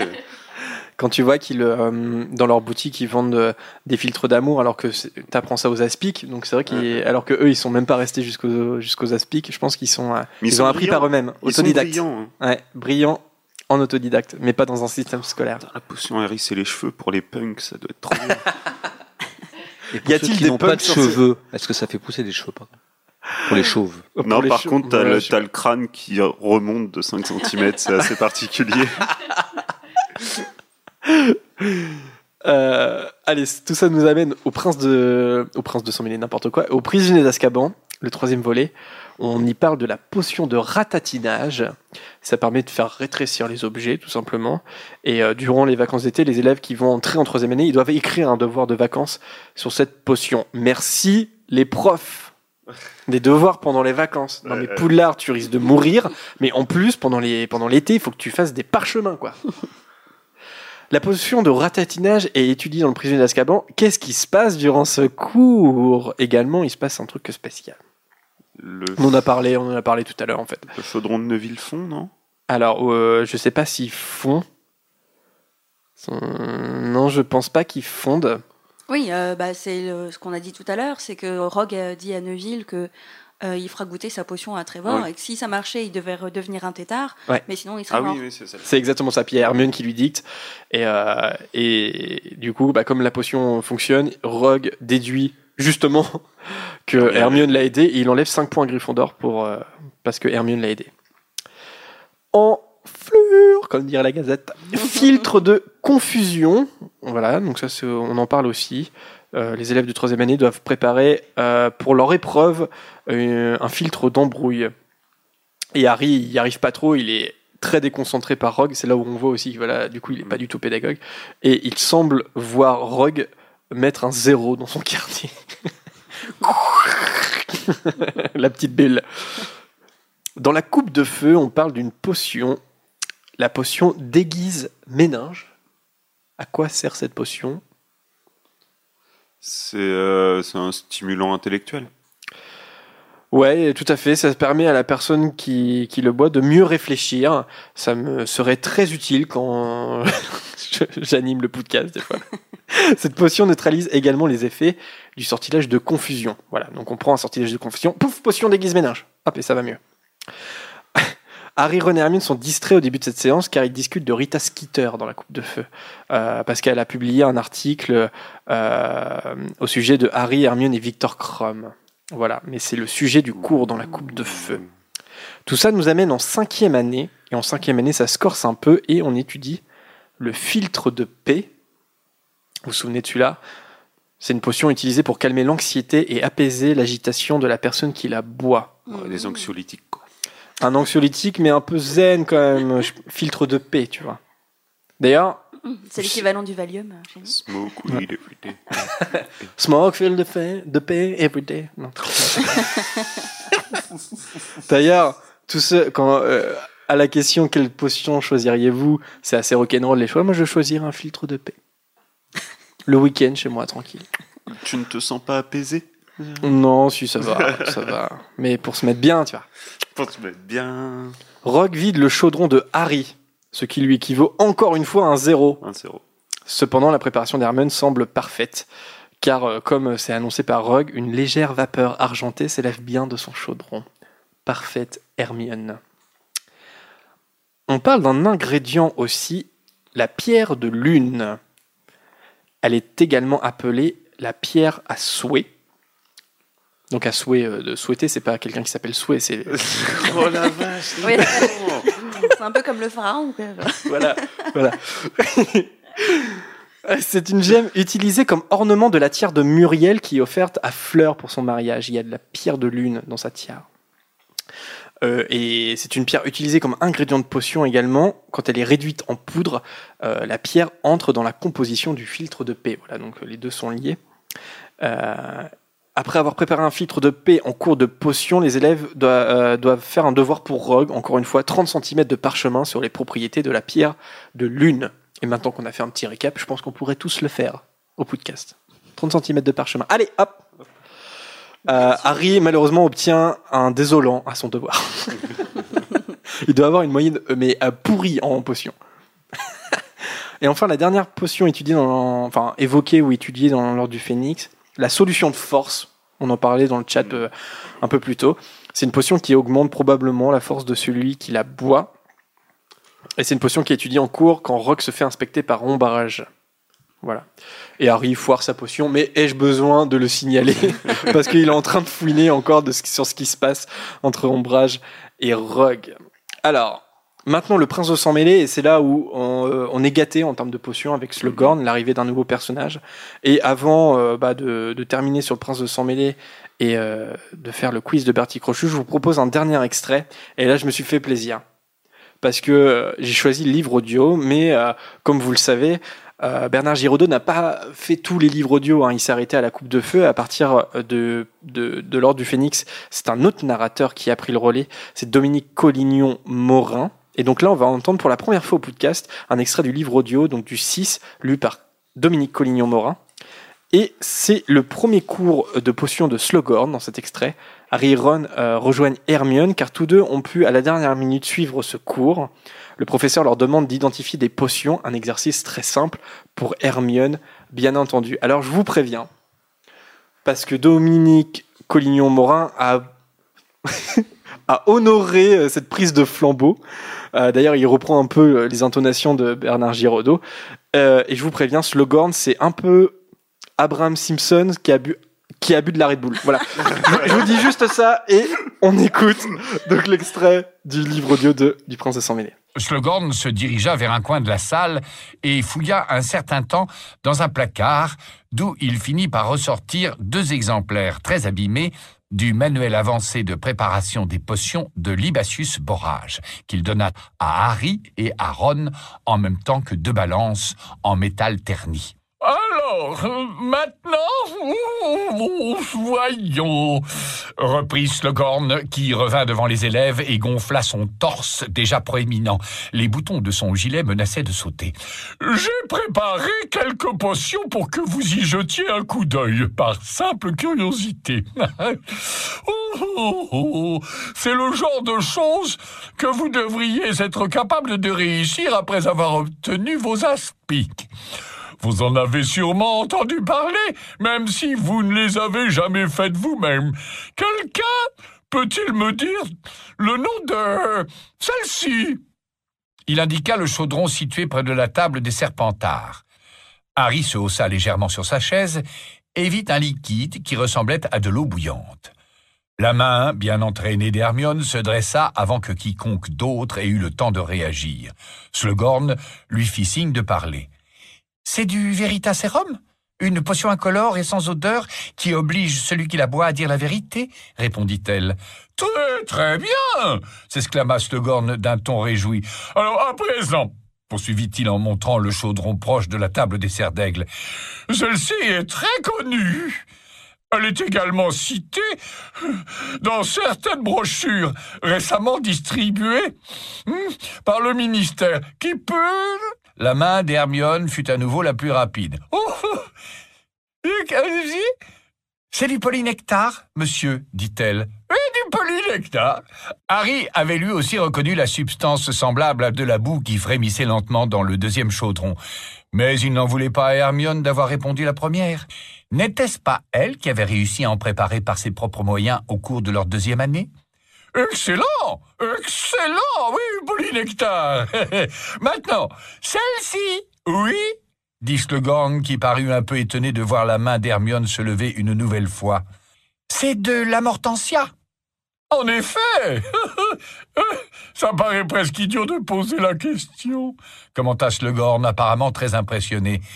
Et, et j'imagine que vous connaissez ses effets, hein?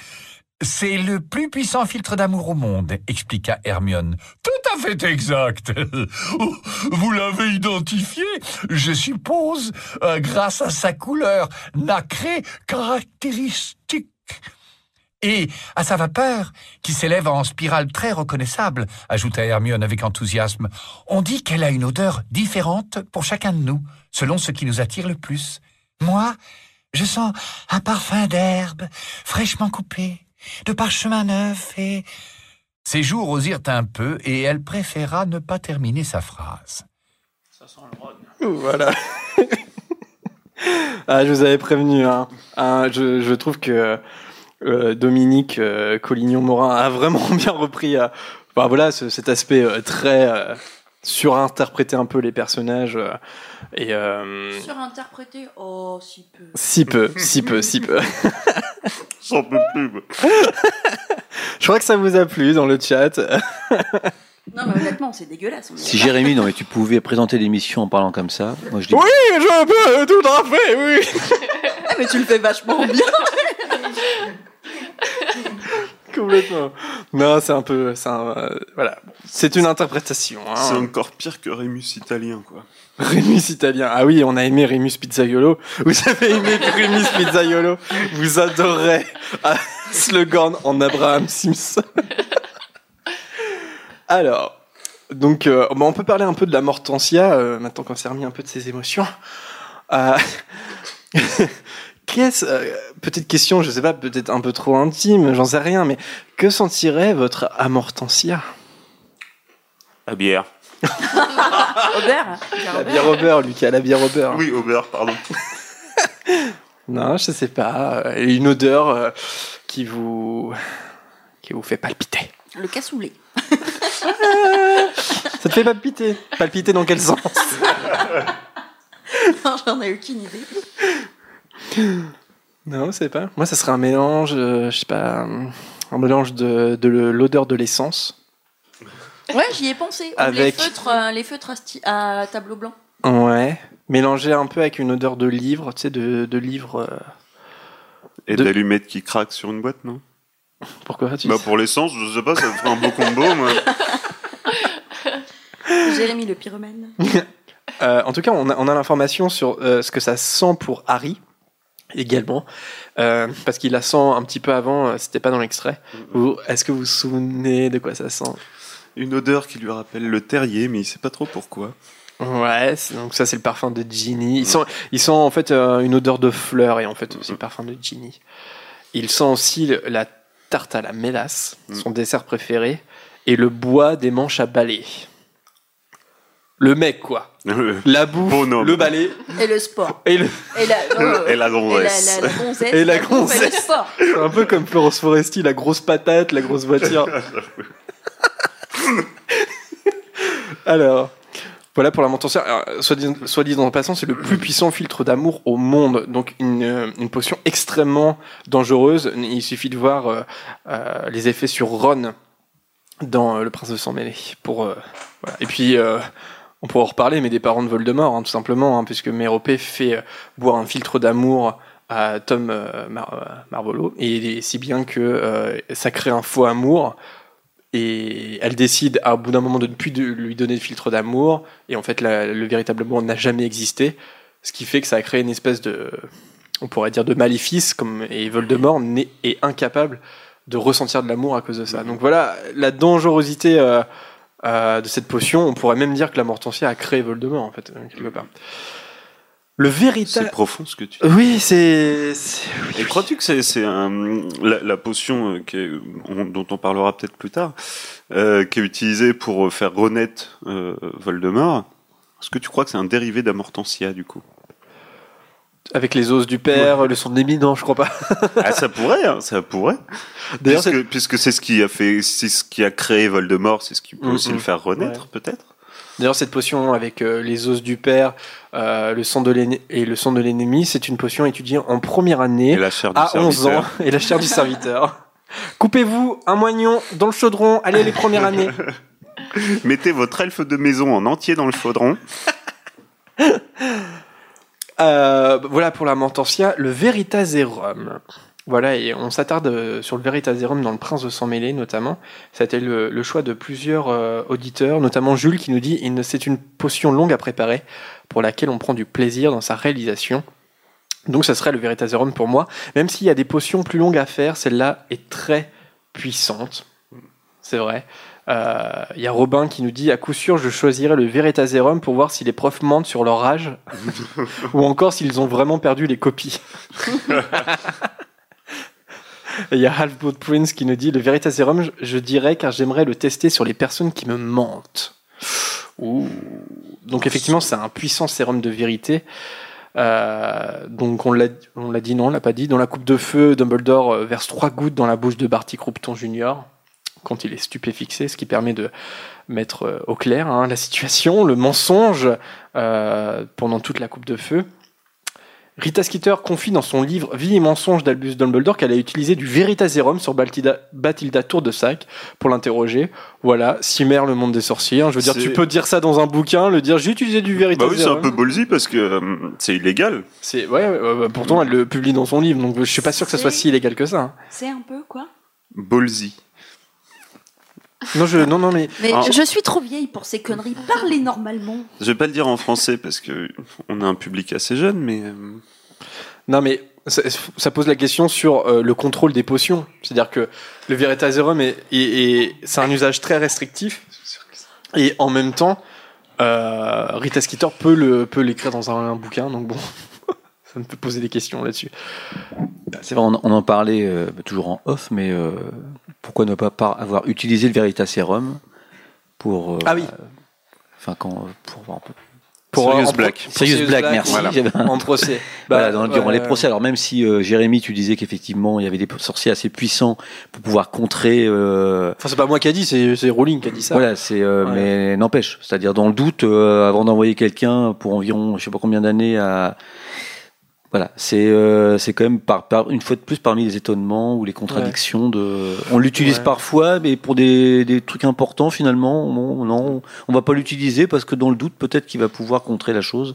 Bon, a priori, dans la justice, c'est pas autorisé parce que, euh, effectivement, il y a des sorciers trop puissants pour euh, qui, qui, qui pourraient faire barrage au Veritaserum. Donc, c'est, ça serait pas retenu comme une quelque chose de fiable, donc c'est pas utilisé.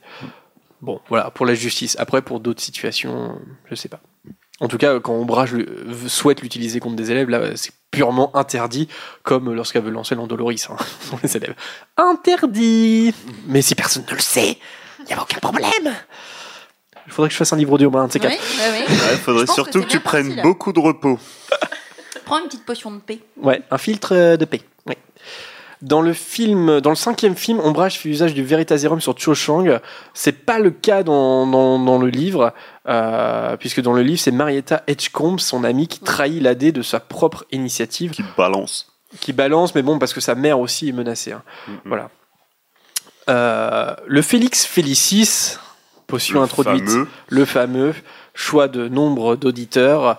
euh, Et de Zoé, donc qui va nous en parler tout de suite. Il y a Margot qui nous dit Je rêve de vivre une journée où absolument tout me réussit. Euh, Marie qui dit euh, Ça a l'air pas mal de forcer un peu sa chance, sa chance de temps en temps. Bah ouais, c'est très populaire ce Félix Félicis. C'est aussi appelé la chance liquide. Euh, et il est interdit d'utiliser cette potion dans le cadre de compétitions organisées, type événements sportifs, examens ou élections. Et donc la durée du Félix Félicis? Je ne sais pas. non, je sais pas. Euh, Ils disent que c'est un- une durée limitée. En tout cas, Mais, celle, euh, celle que offre euh, Slughorn à Harry a une durée limitée, ça c'est sûr. Ça se compte en nombre d'heures, mais je ne sais plus le nombre d'heures. Mais il dit une journée à peu près. Une journée à peu près? Mhm. Ok. Il n'y a pas un Félix Félicis qui pourrait durer des semaines, des mois ou euh, Si. des années? Je crois que tu deviens drogué après, parce que c'est Ouais. ce que Slughorn il te dit, c'est qu'il faut pas trop abuser de cette potion-là, sinon euh, euh, les effets secondaires, je, je les ai plus vraiment en tête. Je crois que tu, tu deviens un but de ta Ouais, c'est personne. ça. Il y, a- y un- il y a un excès de confiance. Excès de confiance, voilà. Ouais. Qui, qui est dangereux. Et, et je pense, oui, il y a une addiction aussi au Félix Félicis. Ouais, bah carrément. Félix Félicis every day. Oh là là. Alors, non, là, je pose une question, mais on y a déjà répondu. Comment Harry se procure du Félix Félicis? Donc, il le gagne dans le cours. Euh, donc pendant l'année, Harry, euh, il fait mine de mettre quelques gouttes du Félix Felicis dans le jus de citrouille de Ron. Or, c'est juste euh, un placebo en fait. Un hein. effet placebo. Ouais, tout à fait. Par contre, il utilise euh, un peu de Félix Felicis pour convaincre le professeur Slughorn de lui donner, de lui donner le souvenir vital hein, pour, euh, qui concerne les Horcruxes. Et euh, il n'utilise pas tout le Félix Felicis pour qui il garde le reste. Est-ce que vous vous souvenez Ça, c'est purement dans le livre. Euh, Ginny, Ron, Hermione et Mm. Neville, je crois. ouais, c'est ça. Ouais, ouais, ouais. Euh, pour la bataille euh, à la fin du 6. euh, Effectivement, la bataille de la tour d'astronomie. Ils ont énormément de chance contre les mange-morts grâce à Harry qui a gardé un petit peu de Félix. il sait qu'il va se Félicis. passer quelque chose et donc du coup avant de partir avec Dumbledore il leur, euh, il leur file le reste. C'est ça. D'ailleurs, pourquoi finalement, par exemple, dans cette tout le monde pourrait, enfin, en tout cas la, la bande de Voldemort, si chacune, chacun, chacune des personnes prenait du Félix Félicis, ça serait euh, voilà en deux temps trois mesures. euh, pourquoi, voilà, pourquoi personne ne prend cette potion? J'imagine que Voldemort est capable d'en préparer en deux trois temps mouvement. Je sais pas si c'est un gros préparateur Je sais de pas potions. si c'est un gros potionniste. Non, pas, euh, ouais. Enfin, il y a bien quelqu'un dans sa bande. euh, Oh oui. Bah, Rogue. Bah ouais, Rogue. C'est vrai que euh, les pouvoirs sont tellement énormes, tu peux te poser la question pourquoi, euh, effectivement, dans le cadre d'une bataille, euh, il t'en prend pas. Mais par contre, deux camps qui s'affrontent et qui ont tous les deux pris du Félix Félicis, Ouais, c'est ça. qu'est-ce qui se passe? Bah, c'est euh, c'est un peu, je pense, c'est, euh, je sais plus dans quel roman euh, je lisais ça, où euh, dans, dans les guerres, en fait, euh, il y, a, il y a des mages des deux côtés, mais en fait, ils servent à rien. C'est, enfin, c'est pas qu'ils servent à rien, mais leur pouvoir s'annule en fait, Mm. et ils passent tout le temps, les mages passent tout leur temps à se contrer les uns les autres. Mais par contre, dès qu'il y a une faille d'un côté, ça devient un désastre parce que les, les sorciers de, de l'équipe adverse Mm. dégomment tout. Et je pense que là, c'est un peu pareil finalement, ils s'embêtent pas à prendre du Félix Félicis parce qu'ils disent de toute façon, si les deux côtés en prennent, ça, ça change rien, quoi. Oui, puis je crois que c'est une potion qui est extrêmement difficile à préparer, que seules quelques personnes savent faire en fait. Mm. Il y a un bug de Ouais, il y a un bug de petit micro. Et euh, Slughorn dit que si elle est mal préparée, ça peut avoir des effets désastreux. Donc je pense que si tu vas pour te battre et que tu décimes ton armée en préparant mal la potion, c'est peut-être Mhm. un enjeu qui est trop gros aussi euh, comparé au résultat. Tout à fait. Et pour en revenir tout à l'heure, tu parlais de la- le filtre d'amour avec euh, Voldemort, mais à l'état actuel où est Voldemort, si on lui avait fait boire un filtre d'amour, Je ne pense pas que Voldemort soit capable d'aimer. Non, mais de toute façon, aurait tu... pu avoir. euh, Ah oui, tu veux dire le, le mettre sous perf de Amortensia toute sa vie pour euh, qu'il évite de blesser les gens, quoi. Voldemort, non Votre perf Votre perfusion, monsieur Voldemort Ouais, pas mal comme idée. Enfin, faut quand même l'attraper avant, hein, tu vois. Euh, je sais pas de qui le faire tomber amoureux aussi, hein. je pense que c'est pas un cadeau. Madame Pomme. Fraîche, par exemple. Ah, Madame Pomme Fraîche. Oh, ombrage, ombrage, super couple. Ombrage Voldemort, super Bellatrix. couple. Ouais, Bellatrix. Ouais, ouais, mais après, ils vont nous faire 3-4 Delphi, ça va pas le faire. Non, mais tu les attaches. Tu les laisses juste se regarder comme ça pendant toute l'éternité. La à se dire des fanfiction- mots d'amour. La fanfiction la plus chiante de l'histoire. Allez, on se rapproche un peu de la fin. On fait, là, c'est pas une, une potion, mais c'est une loi. La troisième loi de Gold-Palot. Mais de quoi s'agit-il, mes amis, cette troisième loi? La troisième loi de Gold-Palot. Gol. Faut s'en souvenir. Euh, la somme des ingrédients d'un antidote est égale à la somme des ingrédients du poison. Un peu de choses. Alors attends, attends, parce que l'antidote d'un poison doit être égal à plus que la somme des antidotes de chacun de ses composants. Ouais, un truc dans le genre. Oh, c'est Voilà. compliqué. ouais, c'est un peu. D'ailleurs, Harry et Ron ne comprennent rien quand Hermione récite cette, euh, cette définition euh, pendant le cours de Slughorn. La troisième loi des Golpalotes. Et enfin, la dernière potion, avant de passer au quiz de Bertie Crochu, l'élixir d'euphorie. Oh, bah, en fait, ça c'est peut-être celle-là ma préférée. Et je pense que Slughorn, dans le livre audio, a pris un petit peu trop d'élixir d'euphorie. Il est défoncé en permanence, en fait. C'est une potion qui met le buveur de bonne humeur. Mais c'est ça, mais c'est ça qu'il faut qu'il arrête. Alors, le jour du permis de transplanage, seuls trois élèves encore mineurs sont présents au cours de potion. Donc, euh, il y a Harry, Ernie Macmillan et Malfoy. Et donc, euh, je crois qu'on l'a évoqué d'ailleurs tout à l'heure, cette scène. Euh, donc, il doit concocter euh, une... po- Ah non, c'est- ils doivent concocter une potion amusante. Mm. Donc, non, c'est pas le même euh, cours que le bézoard. Euh, après avoir feuilleté le livre de potions du prince de sang mêlé, Harry décide euh, de faire un élixir d'euphorie qu'il espère euh, faire prendre au professeur de potions afin de lui soutirer le souvenir. Voilà, toutes les occasions sont bonnes.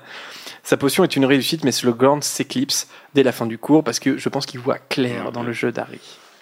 Ce jour-là, Malfoy prépare une décoction hoqueteuse, une potion qui donne le hockey. Le fun selon Malfoy. Cimer. Et bien voilà pour euh, les potions. On- n'a peut-être pas cité toutes les potions parce que de toute façon il y, en aurait, il y aurait un glossaire qui serait trop important. On rentre pas non plus dans le détail euh, bah, de, de la préparation des potions. euh. La plupart à boire, quand même, ça va être costaud. Ouais. Laurie a une question très très intéressante. Euh, quelle, euh, elle aurait quelle odeur la Mortensia pour Voldy, euh, alias Voldemort? Alors, elle aurait pas d'odeur, je pense. L'odeur de la victoire. Non, pas d'odeur. Tu penses? L'odeur Il y a du rien venin qui de l'aime. serpent. Son, son, son, son odeur à lui, en fait. De Ouais. toute façon, il pourrait pas la sentir, il a pas de nez. Oh Boum L'odeur de la puissance. Euh, L'odeur de la mort. L'odeur de la mort, mais la mort a-t-elle une odeur Ah oui, Anthony dans cadavre en Mais décomposition. non, non, justement, il, est- il a, il a très très peur de la mort, euh, Voldemort. Non, je ne pense pas. This is the question. Voilà. Non mais moi, à mon avis, je- euh, il fait un blocage malsain sur Harry. Je pense qu'elle sentirait l'odeur d'Harry. Ouais, mais c'est bizarre parce que c'est quelque chose que tu es censé désirer. hein. D'Harry mort. Oui, Ah. non, mais je, non, mais je te dis, non, non, c'est malsain le blocage qu'il a sur Harry. Enfin, on va pas, on va pas, euh, hein. Je sens, je sens l'odeur de Harry Potter. c'est glauque et bizarre. Non, je pense qu'elle ne sent rien parce que Ouais, je pense aussi. pas doué d'amant. Mais bonne question, Lauriane, effectivement. Quiz de Bertie Crochet, les amis. Alors, est-ce que tu. Non, il faut que tu y ailles, Anthony, ou ça se passe comment? Non, mais écoutez. euh, Non, mais écoutez oui. Bon, oh, écoutez. Non, je, je reste là. Je peux Tu pas. restes. euh, Il reste, c'est question pour un champion. Il reste Ah, si je n'arrive pas à répondre à une question, est-ce que je peux trouver comme excuse de partir en. Non, mais tu prendras ta dragée avant. Ouais. Alors, c'est parti. Le quiz de Bertie Crochu. Finale. Vous voulez quelque chose, les enfants? Non, merci. Le principe reste le, le même depuis des décennies. Des décennies. Oui, Alors, je sais que je suis nouveau, mais il devrait y avoir une nouvelle règle. Quand une tierce personne n'arrive pas à répondre à une question, mais qu'une personne qui n'a pas répondu à une question précédemment connaît la réponse de cette tierce personne, ne pourrait-il pas répondre à sa place et gagner, ré- récupérer son point?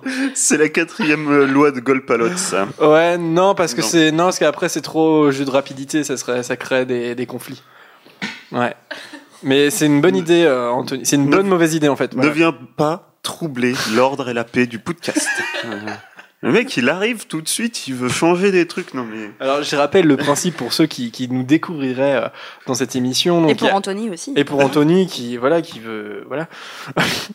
il y a une question par chroniqueur. Euh, il y a trois tours avec normalement le- la difficulté est croissante. Si euh, le chroniqueur répond bon, c'est un point dans le tableau des scores sur euh, le site podcast.com. Et sinon, si la réponse est fausse ou s'il n'y a pas de réponse, c'est un dragé surprise de Bertie Crochu. Un petit récapitulatif, euh, précisément, euh, Madame Vanessa de la Gazette du Sorcier. J'ai mis... Et Jérémy, t'as réussi à dire récapitulatif. Mais oui, mais je casse tout, moi. Ouais.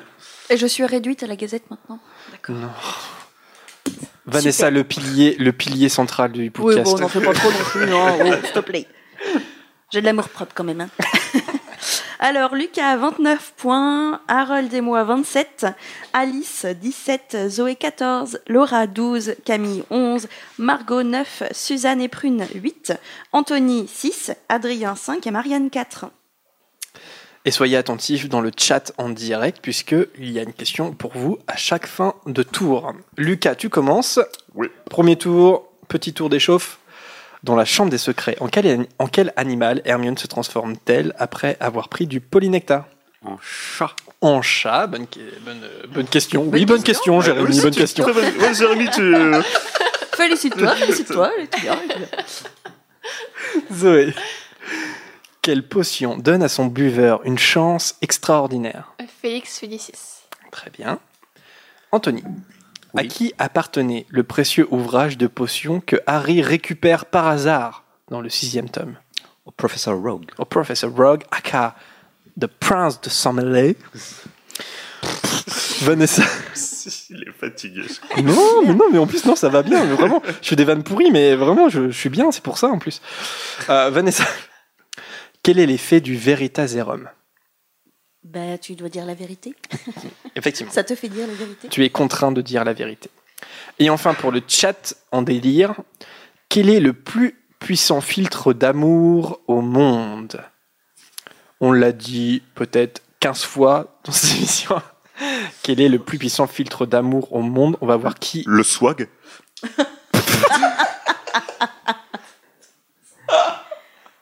Oh là là, la gêne. Jérémy, Jérémy a trop pris d'élixir d'euphorie. Ça doit être ça, les amis, ça doit être ça. Bravo à tous. Théo, Laïa, Lauriane, euh, Slytherin Prod, euh, Will, Alizé, Julie, Azelaï, Johanna, Sniffle, Liena. Une chanson de Dalida. non, non, c'est pas une chanson de Dalida. Le plus puissant filtre d'amour. Ah, vous êtes incroyable. Deuxième Chanson de Sardou une chanson de Michel Sardou. C'est pas mal, mais c'est pas au niveau de la Mortensia. quand même. Deuxième tour, Lucas. Ya. Quelles sont les deux autres appellations de l'aconite? Le napel et le tulou. Très bien. Zoé. Quels sont, quels sont les six personnages se transformant en Harry avec du polynectar pour Euh. créer une diversion dans les reliques de la mort? Il m'en faut six. Alors, il y a Bill, Fleur, Tonks, Lupin, Maugré, Folleuil. Non. Euh, Alors attends, on va, on va reprendre. On va dire, t'en dis un, mais s'il y en a un qui est faux, là du coup la réponse est fausse. Ok Alors vas-y. Ok. Euh, donc. Attends, Bill- c'est, on reprécise, c'est ceux qui se transforment en Harry. C'est ceux qui se transforment en Harry. Effectivement. Ah oui, non, oui. euh, Ils se transforment pas tous en donc, Harry. Bill. Non, Bill non. Ah ouais, je suis désolé. Bill non, c'est Fleur qui se transforme. Oui. Et il y a. Alors vas-y, vas-y. C'est et- c'est pas bon, mais vas-y quand même. Hermione Hermione, Ron. oui. Ron, oui. Tonks. Tonks, non. Non, mais. C'est vrai qu'elle était dure cette question, hein, le troisième tour un peu. euh, il en manque trois. On a dit Fleur, Ron, Hermione. euh, Il y a le.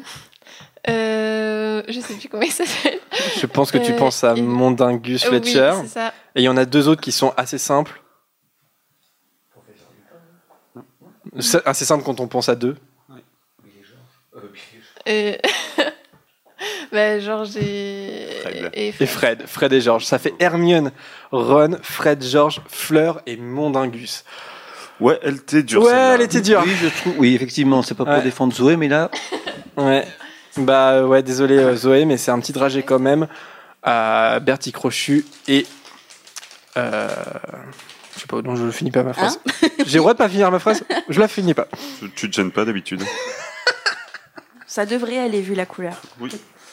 Mais je crois qu'il n'en reste que des bons. On a tellement mangé les mauvais. Enfin, vous avez mangé. parce que moi- Cerise, non? Oh, Euh, ouais, c'est soit cerise, soit cannelle. Cannelle, je pas trop. cherry. Je pense que c'est cerise, mais... Dans les deux cas, c'est bon. Bah, Anthony. une crotte de cerise. Anthony, dans Le Prince de Sang Mêlé, qui tente d'ensorceler Harry avec des chaudrons en chocolat? Ça, c'est une question. On fait moins le numéro malin. 2.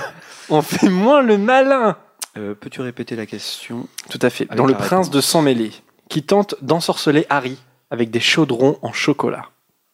Ce qui amène Harry et Ron dans le, chez Slughorn, etc., etc. Le chat, euh, là. J'imagine. Eh bien. Eh bien, Je ne sais plus, je Et- ne sais pas même. mais ça va être un petit dragé. Ça va être un petit dragé. Alors, je- T'es content d'être resté, hasard. Je dirais euh, ombrage. Ah, le glaucasse Ah, du l'horreur. truc. Ah, non, les autres. Romilda, Romilda Vane. Romilda Vane, une élève de Gryffondor. Hervé, comme fan. on l'appelle dans le milieu. Je je n'aime pas ce personnage, donc j'ai- Mm. j'ai- j'ai bloqué sur ce personnage. Ah, c'était quelle couleur J'ai pas vu. C'était un petit peu fluo avec des taches bleues. Fluo, d'accord. Orange fluo avec des taches bleues. Orange fluo avec des taches bleues. T'as identifié le goût ou pas? Fuel. C'est pas terre Non? C'est quoi celui-là? Lequel? Le bleu? Tutti frutti, non? Blueberry, c'est. euh, non Ah bah c'est euh, crotte de nez. Et t'as dit que ça avait quel goût la crotte de nez? Non, c'est un goût de fruit, un mélange de fruits et de crotte de nez. C'est pas, le- c'est pas le tutti frutti plutôt? Oh non, quand même. C'est le tutti frutti. Ah bon, c'est le tutti frutti. Attends, euh, entre la crotte de nez et le tutti frutti, quand même. Si mes crottes de nez, euh, elles ont le goût de tutti frutti. Non, bah, je finis pas cette phrase non plus. Alors, au Ne début de finis l'émission, pas vous cette phrase, Jérémy. Tu avez vu au début de l'émission que les questions étaient simples. On s'est fait flouer. Vanessa. Euh, dans la chambre des secrets, de quel personnage Harry prend-il l'aspect? Oh non. Non, c'est un scandale. C'est un, scandale. Oui, c'est un scandale. euh, Laissez-moi réfléchir. De quel personnage Harry prend-il l'aspect J'ai envie de dire 50-50. Ouais, Oui. Goyle. Goyle, les autres? Je sais pas du tout. Crabe. Par esprit, par esprit de contradiction. tu sais. Bonne réponse, Vanessa, c'est Goyle Eh ouais, Euh, Zoé et moi, on va faire un club euh, parce que le, là, club, on- le club des dragées surprises euh, Verti Crochu. Et enfin, sur le chat, dites-moi sur le chat, où peut-on trouver un bézoard Où peut-on trouver un bézoard On va voir si vous êtes réactif. De toute façon, il y a toujours un petit décalage. Où peut-on trouver un bézoard Nous l'apprenons dans le premier cours euh, de l'école des sorciers. C'est Laïa qui est la première à répondre dans le ventre d'une chèvre. Tout à fait. Et je rappelle qu'il est interdit et déconseillé d'ouvrir une chèvre pour voir s'il y a un bézoard à l'intérieur. Ne faites pas ça à la maison. Child Rock dit il faut mettre des gants. D'ailleurs, il a probablement raison. Troisième tour. Attention, vous avez vu le niveau du deuxième tour. Donc le Ouais, J'ai troisième un tour, peu peur du troisième. c'est un peu gratiné, mais euh, ça va le faire. Ou pas. Lucas, quelle potion neutralise les effets du sortilège de confusion Euh, la potion déguise méninge. Bonne réponse. On l'a dit tout à l'heure. On l'a dit tout à On l'a l'heure, dit, on l'a effectivement. Il fallait s'en souvenir quand même. hein. Euh, ouais. Mais de toute façon, je crois qu'on a tout dit. Non, sauf une. Ah, Ah, ouais, ça va être pour mon bec, ça c'est sûr. c'est pas, en tout cas, c'est pas pour le bec de Zoé, donc ça, ça va. Zoé, quelle loi, et là je cite, établit que l'antidote d'un poison, comp- d'un poison composé doit être égal à plus que la somme des antidotes de chacun de ses composants Quelle est cette loi? La loi du gauche. C'est pas la loi de groupe, ça, non? Non, je me rappelle plus. En plus, on l'a dit, mais. Ouais. Je... il y a pas longtemps. Ah Oui, oui, je, je sais plus. On a l'impression qu'il le gronde derrière. Zoé, on l'a dit il y a pas longtemps. Zoé, non mais. non, tu l'as plus? Non, je sais Qui s'en souvient? il a... Non, mais lui, il enregistre tout. là. Vas-y. Euh, la troisième loi de Golpalot. Et ouais, et ouais c'est ça. Je suis très attentif. Ouais, et ouais, attentif, attentif. C'est clair, c'est le cas de le dire. Petit dragé pour Zoé, qui est contente d'être venue. C'est le tutti frutti ou peut-être je crotte de crois nez du coup. Pas de chance, crotte de nez. Alors, euh, je sais pas. Je... Ça goûte de sucre, forcément. Mais. Ça peut être euh, cire d'oreille aussi. Ouais, mais je crois qu'il est pas bon celui-là. Je crois Je qu'il a crois que c'est vraiment. pas très bon. Non, non, non Ou c'est pas très bon. savon. C'est Le, le pire, euh, je crois que c'est ça. Attends, fais voir. avec euh, savon. oui. Enfin, J'ai jamais goûté savon. Mais euh, C'est dégueulasse. ah ouais, Ah, c'est pas bon. faut l'avaler vite quoi. Ouais, je crois. Prends-en un Non, autre je Zoé, tu- je te savon. sens euh, dubitative. Non, je crois que c'est ça bon. Euh, C'est pas bon. hein. et ouais, c'est troisième tour en même temps. hein, tu vois, c'est plus tutti frutti. hein. Anthony, Alors c'est le professeur Rogue qui est le professeur de potions. Surtout quand, quand je pensais à une question euh, dont la réponse n'a pas été citée, je, je pensais à cette question-là malheureusement, Anthony. Comme par hasard. Comme par hasard, euh, qui est l'auteur du manuel avancé de préparation des potions? Eh bien, ça a été dit. Ça a été pendant dit l'émission. Ah, dans l'extrait? Mais par Dominique. Dominique. Ah Pas Dominique Alors je me préparais un thé à ce moment. Pardon pour les porteurs de place. tu vas tuer les oreilles. Non, alors là, euh, Mais oui, c'est ça, oui, oui non, je, ne, je me tourne vers les spécialistes, Zoé? Est-ce que quelqu'un est-ce que quelqu'un l'a ou Lucas, pas? Vanessa? J'ai le prénom, mais pas le nom. Alors vas-y, le prénom. Libabus. Ouais, ça ressemble à... Libatius. Lib- Libatius Borage. Burridge. Ouais, ouais. Alors là, c'est catastrophique. Mais Libatius Borage, mais oui, mes amis Libatius Borage. Tous les porteurs de casque te détestent là, je pense. Et petite enfin- dragée. ouais. Petite dragée. Et enfin, Vanessa. Ah oui, bah non. Ouais, attends. Euh, il allait se Il a essayé de fuir avant la Mais dragée. t'as encore pas montré la couleur. Ah. Alors déjà, je peux vous dire que c'est c'est pas un parfum euh, béni des dieux. c'est blanc avec une tache bleue. Ah, c'est c'est c'est des. Oh putain, ouais. C'est bah, c'est peut-être savon Ah, là. c'est Je crois que c'est aussi, savon, hein. Et voilà, c'est c'est pour le. Je dirais poubelle plutôt. hein. Ah bah peut-être, ouais. Ouais, de- c'est C'est un euh, parfum saleté, saleté. Saleté, ouais, c'est. euh, Ah. Mais non, saleté c'est marron. Ah. Donc ça serait peut-être plus euh, crotte de nez. En tout cas, c'est pas savon, mais c'est. Bah, Lucas goûte. Ah non, c'est dégueu. Heureusement que c'est de la radio. hein. Bon, en tout cas, Anthony, merci d'être venu. Anthony ça, ça doit Merci. se subtiliser. Euh, Se subtiliser. se subtiliser. Il se subtilise lui-même, dis donc. Vas-y, subtilise-toi, Anthony. euh. Bonne subtilisation. Et enfin, Vanessa, dernière question. Vanessa, et ça, on l'a cité. Que sent l'amortensia pour Harry? Alors, euh, le bois du, du manche à balai, Oui. la tarte à la mélasse Oui. et une odeur du terrier qui semblerait être les cheveux de Ginny. Bonne réponse. C'est son parfum, mais bonne réponse. Euh, Vanessa. Les questions pour Vanessa, je trouve qu'elles étaient quand même plutôt faciles. Tu ne veux pas partir, toi? Ouais, il n'arrive pas à partir. Et enfin, euh, pour le chat, la dernière question. Quel ingrédient réduit en poudre entre dans la composition du filtre de P On l'a dit aussi tout à l'heure. Quel ingrédient réduit en poudre entre dans la composition du filtre de P Est-ce que ça va être Laïa qui va être la première encore? Arlex qui dit Vanessa a toujours des questions faciles. Ah non, c'est pas vrai. La première à répondre est Julie. Pierre de Lune, effectivement, Julie Serpentine.